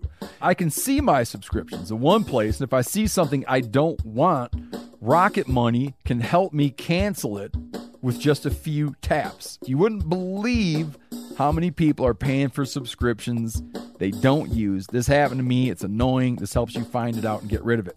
Well, Rocket Money is a personal finance app that finds and cancels your unwanted subscriptions and monitors your spending and helps lower your bills so you can grow your savings. Rocket Money has over 5 million users and has saved a total of $500 million in canceled subscriptions, saving members up to $740 a year when using all of the app's features. Stop wasting money on things you don't use. Cancel your unwanted subscriptions by going to rocketmoney.com slash meateater. That's rocketmoney.com slash meateater. rocketmoney.com slash meateater. There's nothing like snook hook sets at dawn or catching a tarpon in the moonlight. Find your next fishing trip made easy on fishingbooker.com and experience the magic of the Sunshine State or any other destination on your fishing bucket list. Book a blue water adventure in search of sailfish or go snapper fishing with the kids.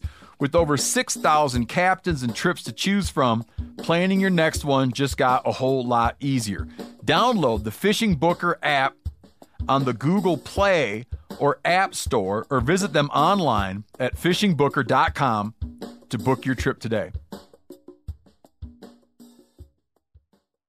O'Reilly Auto Parts are in the business of keeping your car on the road. O'Reilly Auto Parts offer friendly, helpful service and the parts knowledge you need for all your maintenance and repairs. If you're confused about what part you need, like what wipers are going to be the best, what replacement headlights are going to be the best, go into O'Reilly and talk to the people that work there because they're great and they're super friendly and they'll get you squared away where you walk out knowing you got the right thing. They've got thousands of parts and accessories in stock, either in store or online, so you never have to worry if you're in a jam. Do you need your windshield wipers replaced? You need a brake light fixed? You need some quick service? They'll help you find the right part or point you to the nearest local repair shop for help. The professional parts people at O'Reilly Auto Parts are your one stop shop for all things auto do it yourself, and you can find what you need in store or online. Stop by O'Reilly Auto Parts today or visit us at o'reillyauto.com slash meat eater. That's o'reillyauto.com slash meat eater. So, did we cover off on why and the arrows enough for you? Yeah. Because I'd like to talk a little bit about the hunting the nilgai themselves. That's what we're gonna do because, Uh, you know, when we went down there, your hunt lasted a total of two hours, maybe. And it could have been a lot shorter. Could have been shorter. Yeah. because uh, getting within a couple hundred yards of them is not an issue, though they are generally aware of your presence. But Yeah. with a rifle, them being aware of your presence doesn't matter that much. Right. I mean, it doesn't like matter at all. Well, I. Wait, do you remember exactly like when we were there? Was it December, Mhm. Yeah, was January? December. it was before December, Christmas. Right before were, Christmas. it- there was like some some there there was some grab ass going yeah, on. so it's definitely like pre-rut. cold mornings, some grab ass. Uh, getting within some distance of them was not hard, Mm-hmm. and they would a little bit throw caution to the wind. Right. And when they saw movement, they would want to come kind of see what it was, but keeping their distance. Yeah. I shot one from 100 yards. Yeah, we went uh, just after Valentine's Day, middle of February, which is known as usually their peak rut. Um, Oh, okay. Jesse Griffiths told me the locals down there call them Valentine because they rut around Valentine's Day. Oh, that's cute. Yeah. Um. So I think I learned that and forgot it, but I like that little Yeah. detail. we uh we were hoping for the rut, zero rut activity, uh the first four days, and extre- uh, uh, like uh, let's cut to the chase. I've never hunted a more skittish animal. Like Hmm. unbelievable. We were getting busted at sometimes two, three hundred yards, and like they would eyeball us, and like it didn't take long until they were walking away. And you But were i- is it because you thought it'd be gravy? Certainly a little bit of that, but I mean that only look. There's enough. There's no way they're more skittish than a pressured whitetail. there's enough game on this ranch that you get a lot of opportunities. Yeah. Right. So it didn't take long for like think walking into it thinking it's going to be gravy for that idea to get blown out of my brain and go, okay, you better rethink of how you're going to get this done. and your idea was you were going to spot and stalk, like sneak in on for it. sure. Yeah. Because that's what, I, I- I- like, doing in doing research for the hunt, it was spot and stalk them, sit over water, sit a fence crossing. Because uh, I didn't know this, but they don't jump fences. Yeah. Yeah. they go under them and bust a lot of fences, Yeah, which they trample don't like. Um, or they'll go through gates that are open. And then some people have had luck actually sitting over uh, dung piles. That's what. I, that's all I've ever done. Is set sit dung gung- piles. Yeah, Yeah. with your bow. Uh huh. Okay. Yeah, With they a have gra- a with a lot ground of, blind. They have a lot of fidelity to their little shitting spots. They're kind of like llamas. Yeah, if you can find a big one, like it's always been sort of accidental. It's like I, I didn't set out on a nilgai hunt. We were doing something else. We weren't having great luck. We came up on like a big fecal pile, Mm-hmm. so you know that's a big bull, and then we just changed the plan, set a ground blind, waited it out, and that waited for him to have to come. How in. long did you wait? Same day, both times. So Yeah, but hmm. that ranch, it seems like there's shit piles every A ten lot feet. of them, man. Exactly. But what And I would do, I would lace, I would lace some feed with a laxative. you know what I'm saying? I know I don't. I don't know what that would do for you. It, it, I think it that might do the opposite. It increases visits to the pile. Oh, Yeah, they- or, they or don't they don't make it to the pile. for for the dung pile too. Like they don't just poop anywhere. They just like you walk around and you're literally looking at little poop piles, nicely. You know, Yeah. it's crazy. Llamas do it, and you know what's funny is uh, swamp rabbits. But here's my Swamp observation have- about have about about pile the dung piles is that Chester, I did when I started paying closer attention, we did find nilgai just dung pu- or scat spread out like you would an elk in like a feeding zone. It was just like, oh, there's been nilgai in Got here, it. and there's not piles. So the piles okay. themselves, So they will go. there's there's there's they vary in size, you know, from you know a, a big platter, food platter to you know like a car hood. But what I realize, and again, it might be because there's so many of them on this ranch, is that the difference between one that's like a steamer, as we started calling them, and one that's not, where you're like, oh man, someone's been here recently, is one animal's feces that happened in the in the prior 12 hours.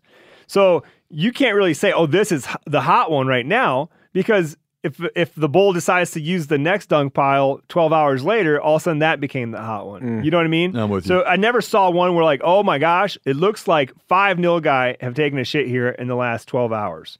It was always just like one had refreshed, you know, had freshened it up, Mhm. and it just was like, eh. Um, if they're as skittish as a pressured whitetail, No way. probably not. Okay. Thank but I can tell you that uh, again, I'll cut to the chase. I had a lot of these. Again, there's a lot of game on this on on this ranch. We had great stalking uh, spot, still hunting conditions, not Mhm. spot and stalk. Just moving through the the brush slowly, trying to you know see them before they see you. High winds, 15 to 20 miles an hour, making the brush move. Very steady winds, so you know you got the wind in your favor. Soft ground in some places. Yeah, very. And like f- flat ground, which can be a little bit tricky because I'm used to hunting the mountains where you always have a horizon to work with. And like when you see something, you can kind of duck behind a horizon and make a move and get in close. When you're hunting a ranch that is com- almost completely flat as a pancake, you don't have the luxury of horizons. And so you either have to use the vegetation as sort of a, um, instead of a, um, horizontal horizon, more of like a vertical horizon, and kind of come around corners and keep peeking around the corners like that. But multiple times at sub 100 yards, 50 to 100 yards, when I when when when and Chris Gill was filming with me, and both of us had decided like, okay, we have to be taking half steps, like no more full steps. And once we get like sub 75, we're going hands and knees to get in close because we're just like going to take them, take ourselves out of that like just general view of these animals. But both on my hands and knees and standing there multiple times in that like 50 to 75 range when I'm like everything's perfect. The wind's perfect. Um, they don't know I'm here. Their heads are down. They're feeding. There's not a bunch of animals. That's another problem. You get a bunch of animals. There's just more eyes you're always battling, and when you think nobody's looking, somebody's looking. They catch it, right? Yep. But multiple times, like one or twosies that I'm coming in on, and I'm like, this is it. It's gonna happen. Just half step, half step. Don't get ahead of yourself. Don't let your weight get over your toes. And just sitting there, and I had a cow just pick her head up, look through a tree, look at me, and, and again, it didn't last a second, and she booked. And I just feel like a whitetail, um, an elk, in those situations, if you are not moving, and again, Chris Gill could have been doing something behind me that, that I don't know. Camera guys, man. I know, but listen, that dude is so that dude is so skinny. Yeah, and Gil knows what he's doing, man. Gil is one of the yeah. if you get after him, and he's so skinny that he- if he's his behind instinct me, is to not behave. if he's behind me, it's kind of like a blind, right? Yeah, if he's guys, behind me. man. But anyways, I'm telling you, multiple times, like lifted up their heads for no reason. I didn't pop a stick to be like, oh, I- I screwed up. I popped a stick. Just like standing there, they look up. I'm like full face mask at this point. I was stalking like the first six hours of the first day with no face masks out the window. I'm like, okay, everybody's in full camo now. We're covered up, gloves, even though it's hot. Were you wearing like phantom jackets?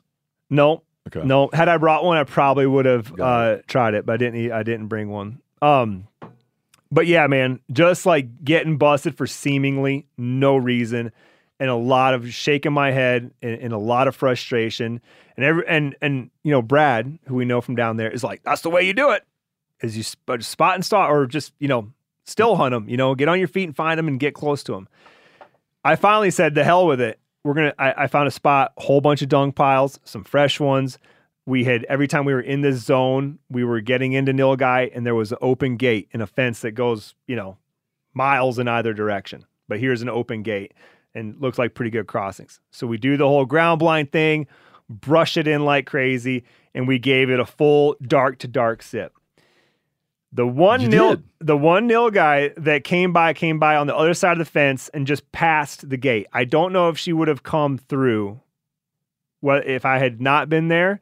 Because as soon as she, But you kinda- were trying to get a bull. I would have shot any nilgai. Oh, okay. Um, when she came by, as soon as she appeared, like there was kind of like a brushy fence row. You know, you could kind of see through it, not see through it. And as soon as she popped into view, she swung that head and was like, "What is that thing over there?" and she was probably I don't know 35, 40 yards. Like she just pinned us, pinned the blind, not us. Like we had a, in my opinion, like looking at it, I'll show you pictures. Like we had a good hide. The oryx that came by didn't pin us. The whitetails that came by didn't pin us. Like the, the whitetails looked, but they would keep feeding. You know. Yeah. She looked, eyeballed us, and just kept right on walking, and was like, "I'm not, bo- I'm not bothering with that."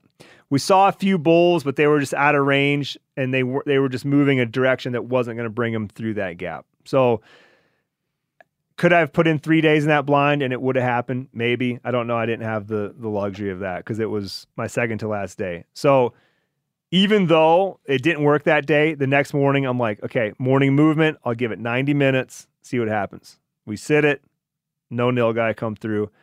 Decide to get on our feet again. I'm like, okay, at least we're going to get some action and hopefully we'll run into some pigs. I'd like to shoot another pig. We can talk about that too. I had a blast hunting pigs with my bow. Like, felt like a kid. It was, it was great. But immediately leaving the blind, like 10 minutes into it, and again, great wind, uh, like I bust a cow. Pop out of the water hole, and as soon as I hit the water hole, and I'm like, not even like, I'm not like standing on the edge of the water. I'm looking at the water from 10 yards back in the brush, and I look over across the water, and there's three nilgai bulls looking at me. I'm like, son of a bitch. Mhm. And they skitter off. I'm like, well, we'll just keep hunting, you know, go a little farther. We get to the next water hole. We think we hear a pig. And so I'm like, okay, just totally going to pig mode. I thought I heard one grunt. And Chris is like, yeah, I heard it too. I'm like, let's find this pig. We're looking around, looking around, and we're like maybe, again, 10, 5 to 10 yards from the edge of a water hole. Well, from over my left shoulder, come in in the open uh, into this water hole, two uh, nilgai bulls walk into the water and start drinking. The closest one's at like 50 yards. Hmm.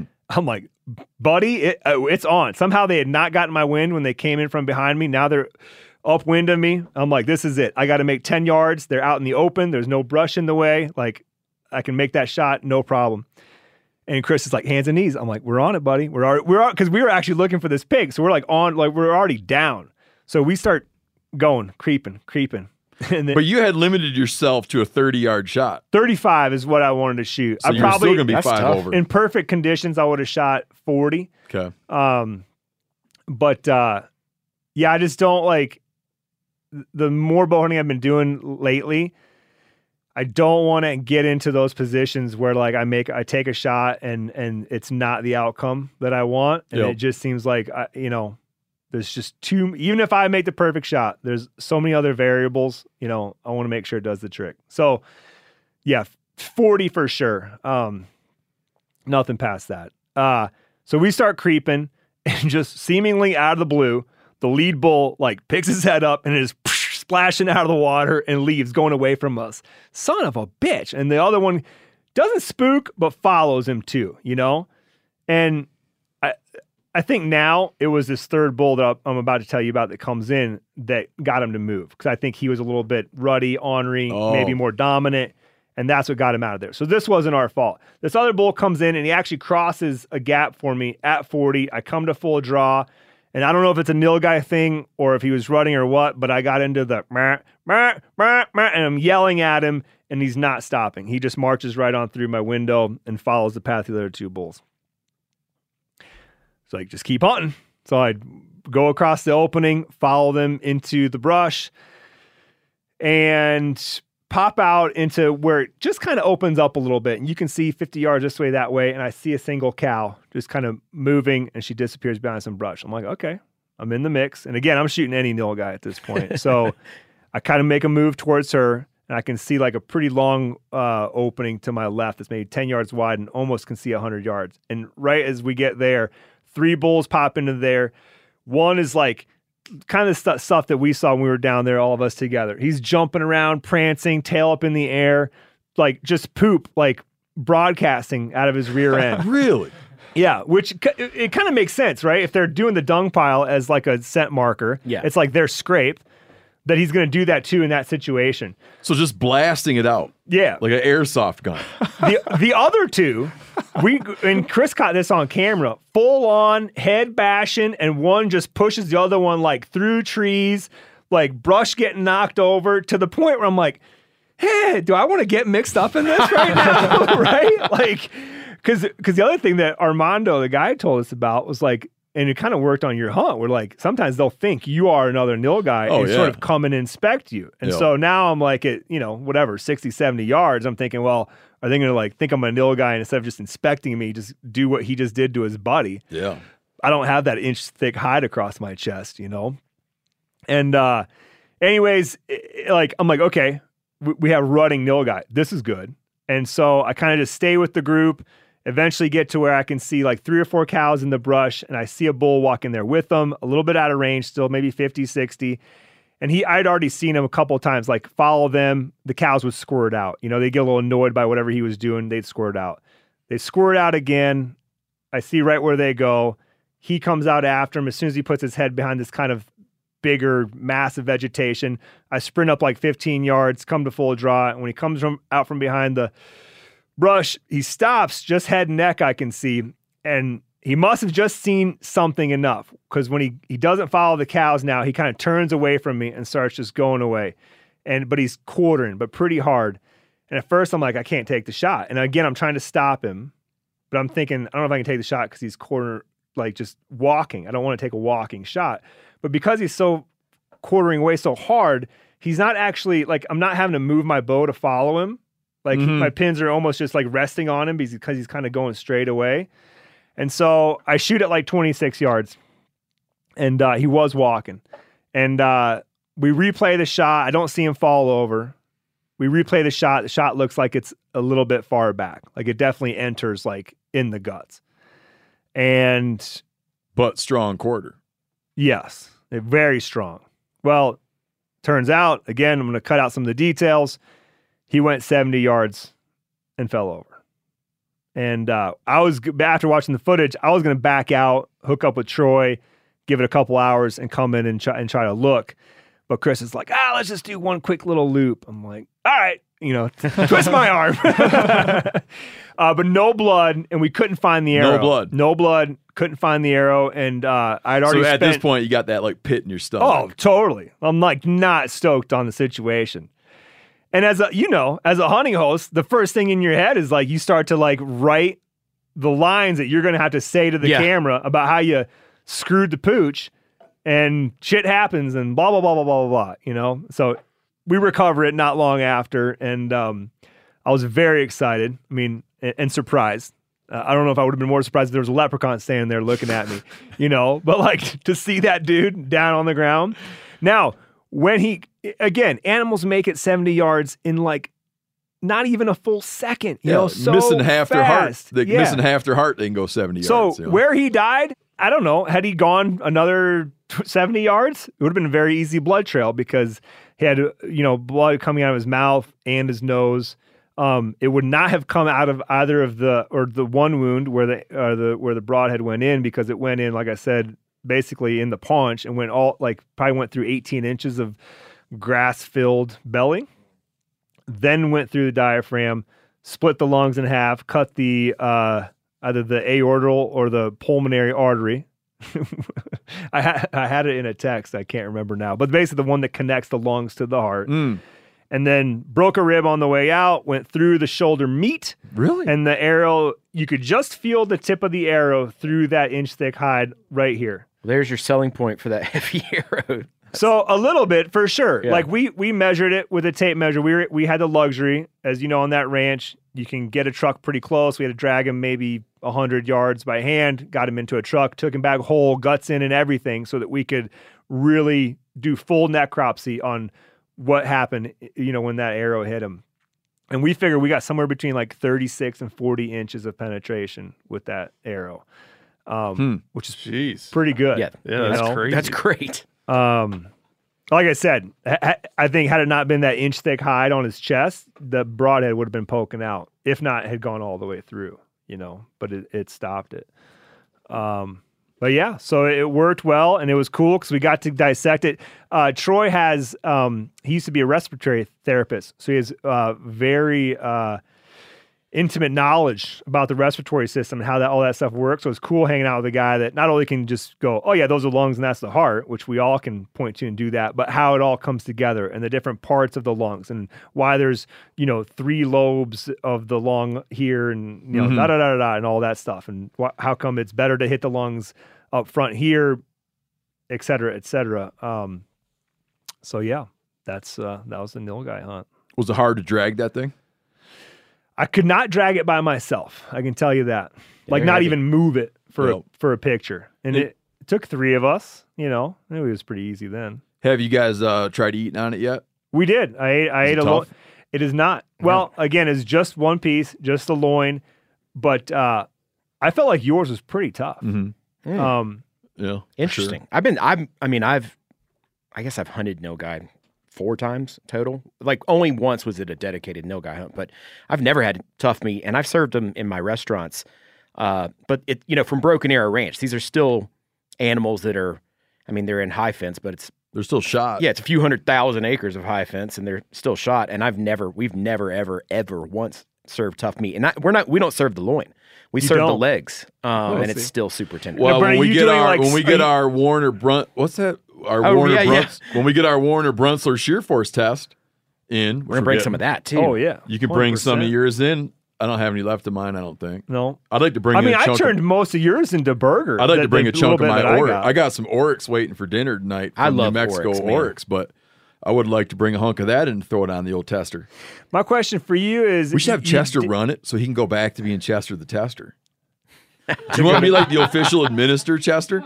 I'd love to. That'd, be, good. gr- that'd be great. Because then it'd be like a great rhyme. Then we, then we, Chester the tester. then we only had to buy one lab coat. Just one lab coat for Chester. I felt, I felt like the, meat the lab coat thing was pocket. sort of a selling point for me. So Um, like, are you doing like a um medium rare type preparation? Super rare. with the legs. generally you are. yeah. So we'll serve it as tartar a lot. We'll serve you it, do? yeah. Um, And does that work that you can? But is there something like uh, it's it's like free range, gun harvested, or do they trap them? no gun harvested.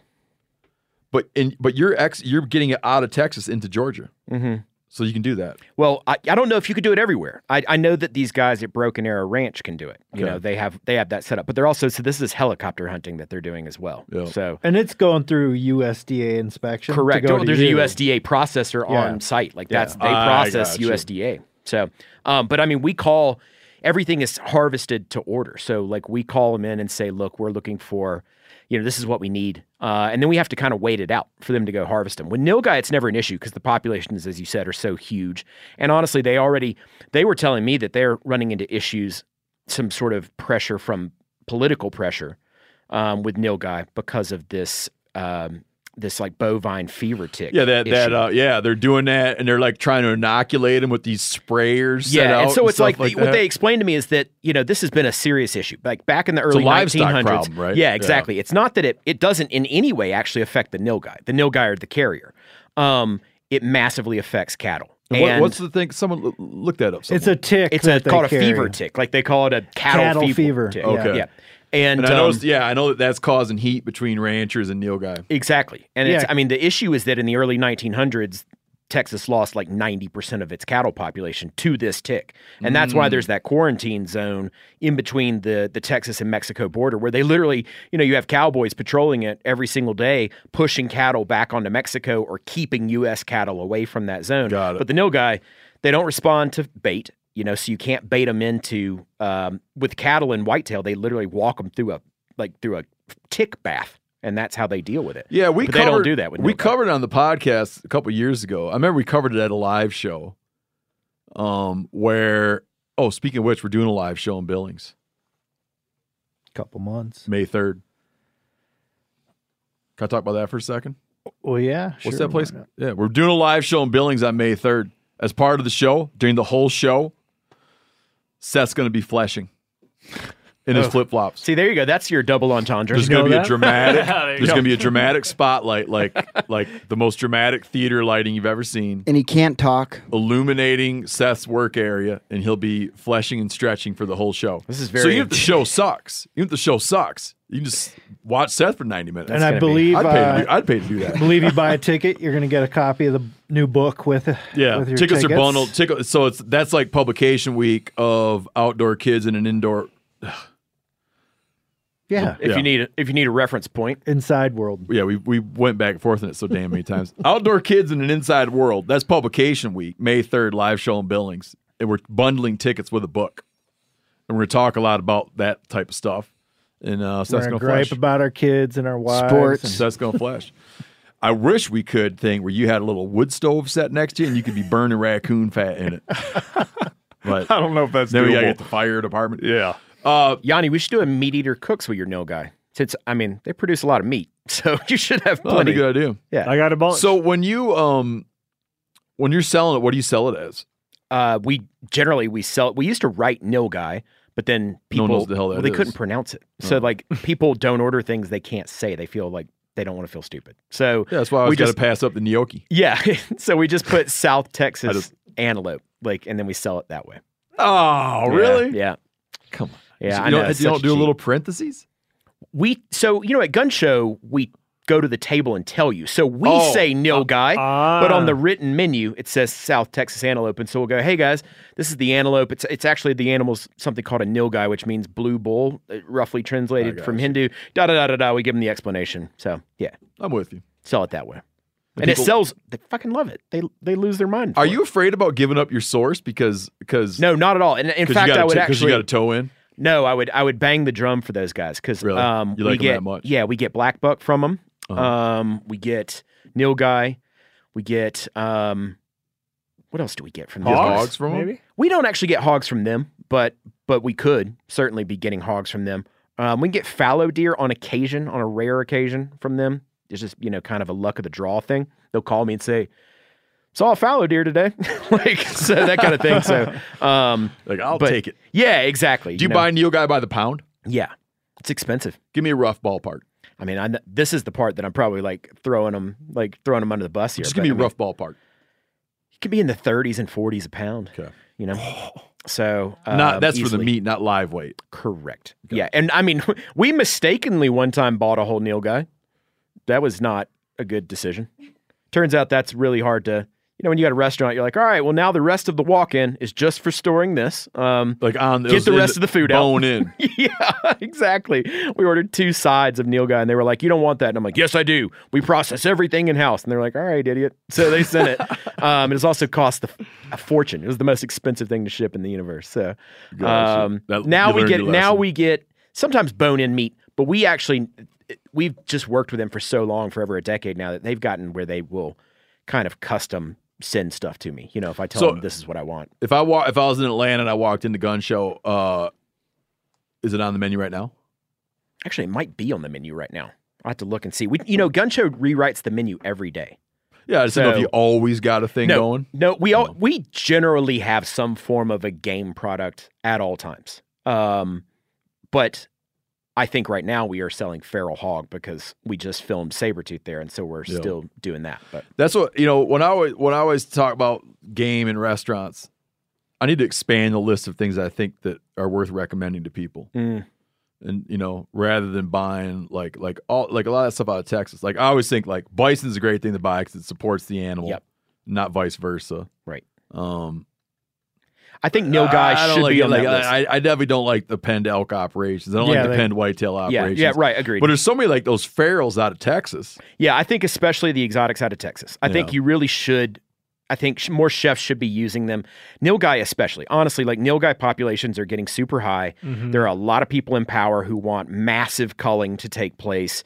Um, if there was an economy behind that meat going to actually be used, as opposed to just being shot and left, Mhm. um, I would that would be a lot better situation. They're, I mean, they're going to have to reduce the population one way or the other, and I'd rather people be selling them in restaurants personally. Do you uh w- when you guys grind it? You probably, do you ever grind it? No, we never do. Okay. If Why, you were were you gonna ask? grinding it, you'd put some fat in it, right? Oh yeah. Yeah. yeah, There's it's just non-existent for the most part. lean. So any preparation we do is always paired against a ton of fat. So that's why tartare works really great because you're talking raw meat that's folded in with egg yolks and things like that. So it rich it adds that richness back to it. It's actually that's one of the best preparations for super lean meat because it balances out that fact. Uh-huh. So Did you save the hide on that thing? I did not. I I did, and I, I wish I would have handled mine better because later I wanted to have it laminated to that. You know that how Brad has that one. It's like got that rubber stuff on the underside, and it lays out like real flat and beautiful. Hmm, I hadn't noticed it. You haven't seen that? Oh, dude, it's amazing, amazing. And what's yours? Just kind of wrinkly? Yeah, I just didn't. I, I should have. I wish I would. If I could do it all over again, I would have gone in and skinned it very carefully and sent it to like a like a, a, a delicate tannery and had it laminated to that. Because the thing about those is they laminate it to this rubber stuff, and that some bitch lays so flat you could run a vacuum over it, Hmm. That'd be cool. like flat. I just Um, found it dulls your knives, like your processing knives, like crazy because that skin is just Oh. so gnarly. Oh, yeah, it's crazy Like, just skin. Like, chews through them. Yeah, you get on his flank. It's he's Yeah. got like a wild pig shield. Yeah. And that crazy hair. Yeah. Yeah, like- exactly, yeah. It's like Which cutting. also it's like if you just decided to up- cut a wire brush up with your knife. yeah, exactly. Yeah, Janis, you should talk about that. Yeah. That uh, patch that you, that patch of hide that's super thick that you posted a picture of. Hmm. I thought I already did. But yeah, Not all- tonight, all- you didn't. basically from Today. from uh, it, you know why you said tonight is because this room feels like dark. e- evening. I know. Well, me and Jani were I here like it. together. I was going to start dipping some strawberries and chocolate and stuff. Man. our track, our track lighting's out. We got some mood lamps going. Oh yeah, dude. But yeah, basically from like, Jani. from the like- lavender candle really sets it off.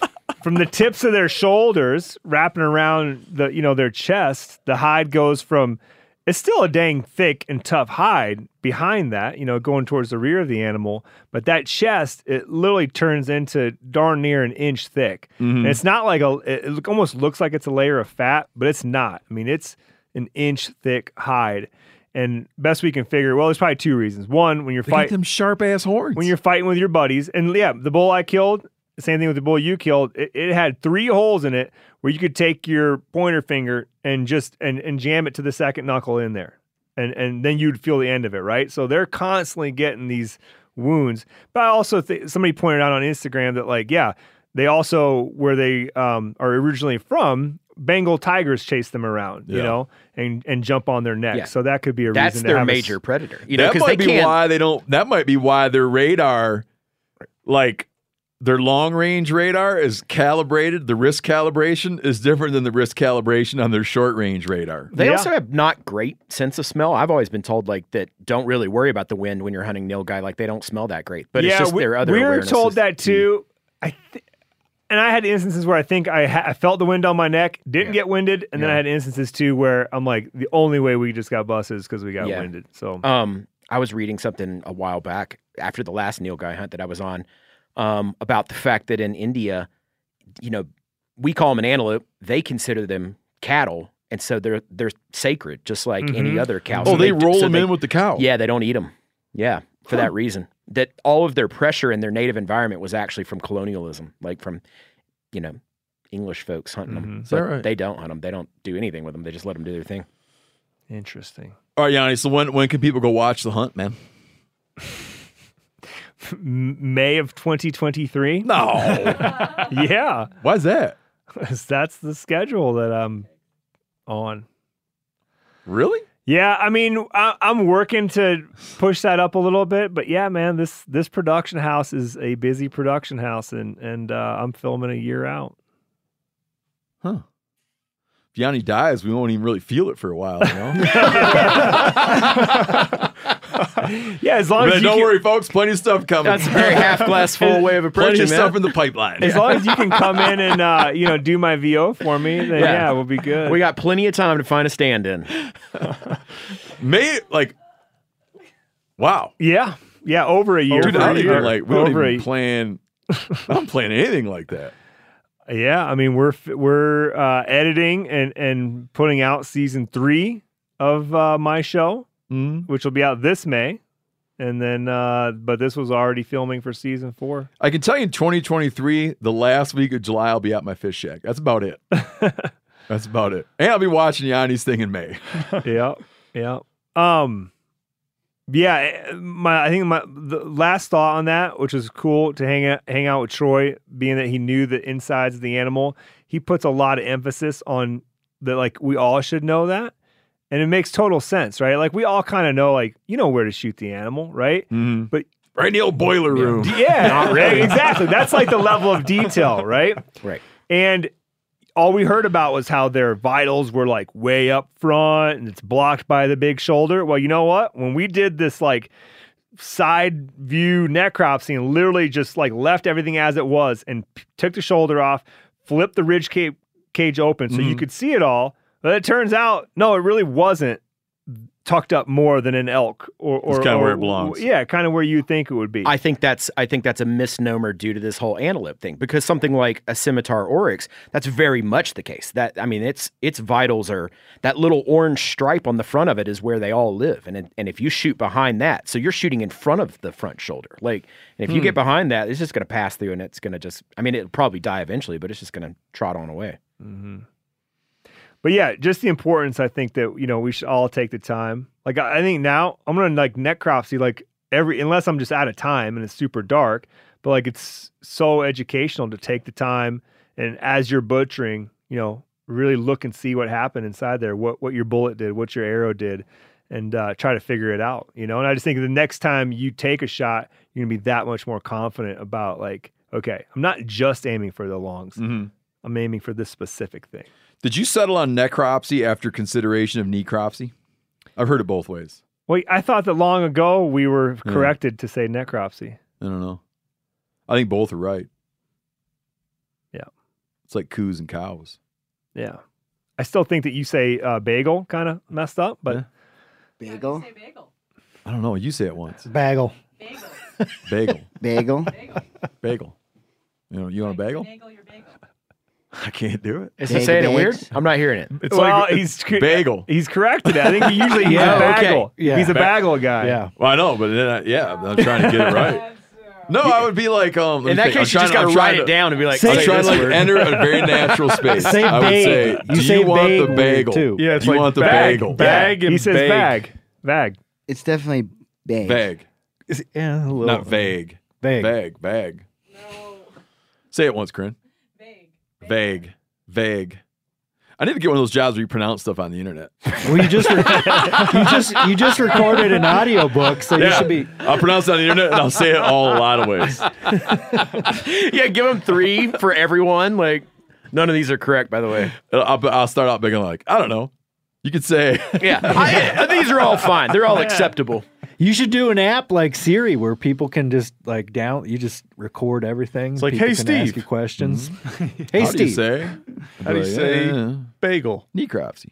Necropsy. Uh, before we wrap up here, I just want to mention that new Jani's book report jingle you heard up top. Which I'm Oh, that was just sent in by some guy. yeah, his name's Barry Rigby. So thanks for writing that and sending that in. Is he a Barry. musician? He is. Barry. Yeah, Yeah, Yanni pointed that out to me. That was good. yeah. Oh, next time we record, remind me to tell you the story about the fleas over at my house. Dude, my skin is still crawling. I had to get in the shower. Steve's getting him, getting himself in trouble. A lot of trouble. Well, there's no reason we can't talk about that. I just we're running out of time. Oh. Talk about it later. Okay. Yeah. It's a funny story. Kevin, thanks, man. Good seeing you. Bye, guys. I'll be back in a couple weeks. We'll pick up where we left off The fleas. with the fleas. Well, yeah, because I had I had a, I had a bite of your uh, you Holy know shit, not, was that not, to, of that not to go to gross from from gross to great, but yeah, we should have done it the other way around. Wild hog holiday ham. yeah, Like so, wet ass, sugary Yeah, ass. yeah. Holy cow, yeah, is exactly. that good? Yeah. So By the way, said- Those things don't taste Did good. Garrett- Those things are inedible. yeah, did Garrett tell you that he has an extra one at his house? He probably didn't tell you, did he? No. No. Uh, Thank you I for knew letting it. us I knew. I knew I he was going to hold out on you guys. There's a I whole am. other ham at his house that'll be ready to be smoked. I live right next door to him. I'm So Dude, I'm gonna- hold his feet over the fire on the 12th. He's got to pull that thing out of the brine and cook it. That was. Okay. I'm not joking you. I hope Jesse Griffiths isn't listening. That might be the I'm best thing I right ever now. ate. That might be the best thing I ever ate that came off a wild pig. Did you hear that, Jesse? Hold on, let me put you on speaker.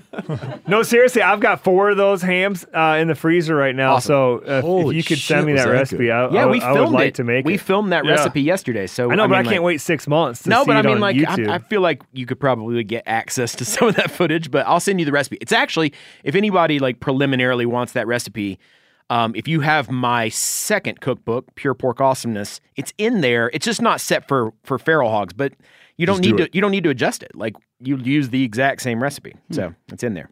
Oh, Go get it. yeah. Is there still some in the fridge? So I saw Yeah, Sean there- there's a Weaver. Sa- Sean Weaver was sacking it up. Yeah, What? yeah.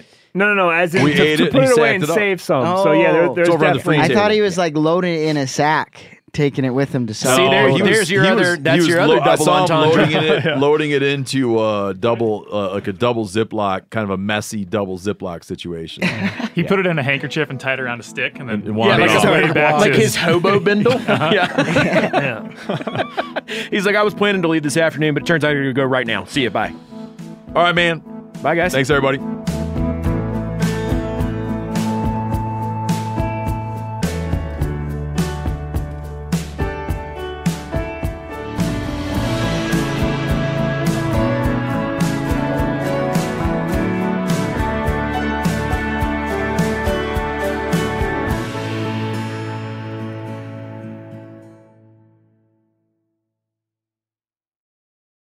Hey, I'm excited to share our newest sponsor here on the MeatEater podcast, which is Poncho Outdoors. The reason I'm excited is I buy their shirts anyways. Dude, they make some good shirts. And they even have an option where if you're like a skinny dude, you can click like the skinny dude thing. It's great. Based in Austin, Texas, Poncho is committed to crafting the world's best outdoor shirts for men.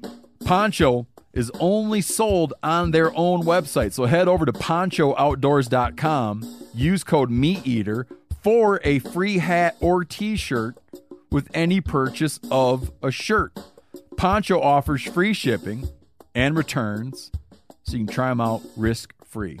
Sport Dog is the most recognized brand in the hunting dog training industry. The Sport Dog promise to consumers is simple gear the way you'd design it. Every product Sport Dog builds is meticulously designed and rigorously tested in the field, ensuring it withstands the toughest conditions you and your dog may encounter. I've used that sport dog collar in different temperatures. It just doesn't stop working. Get 20% off your first purchase using code MeatEater. So go to www.sportdog.com slash MeatEater to learn more.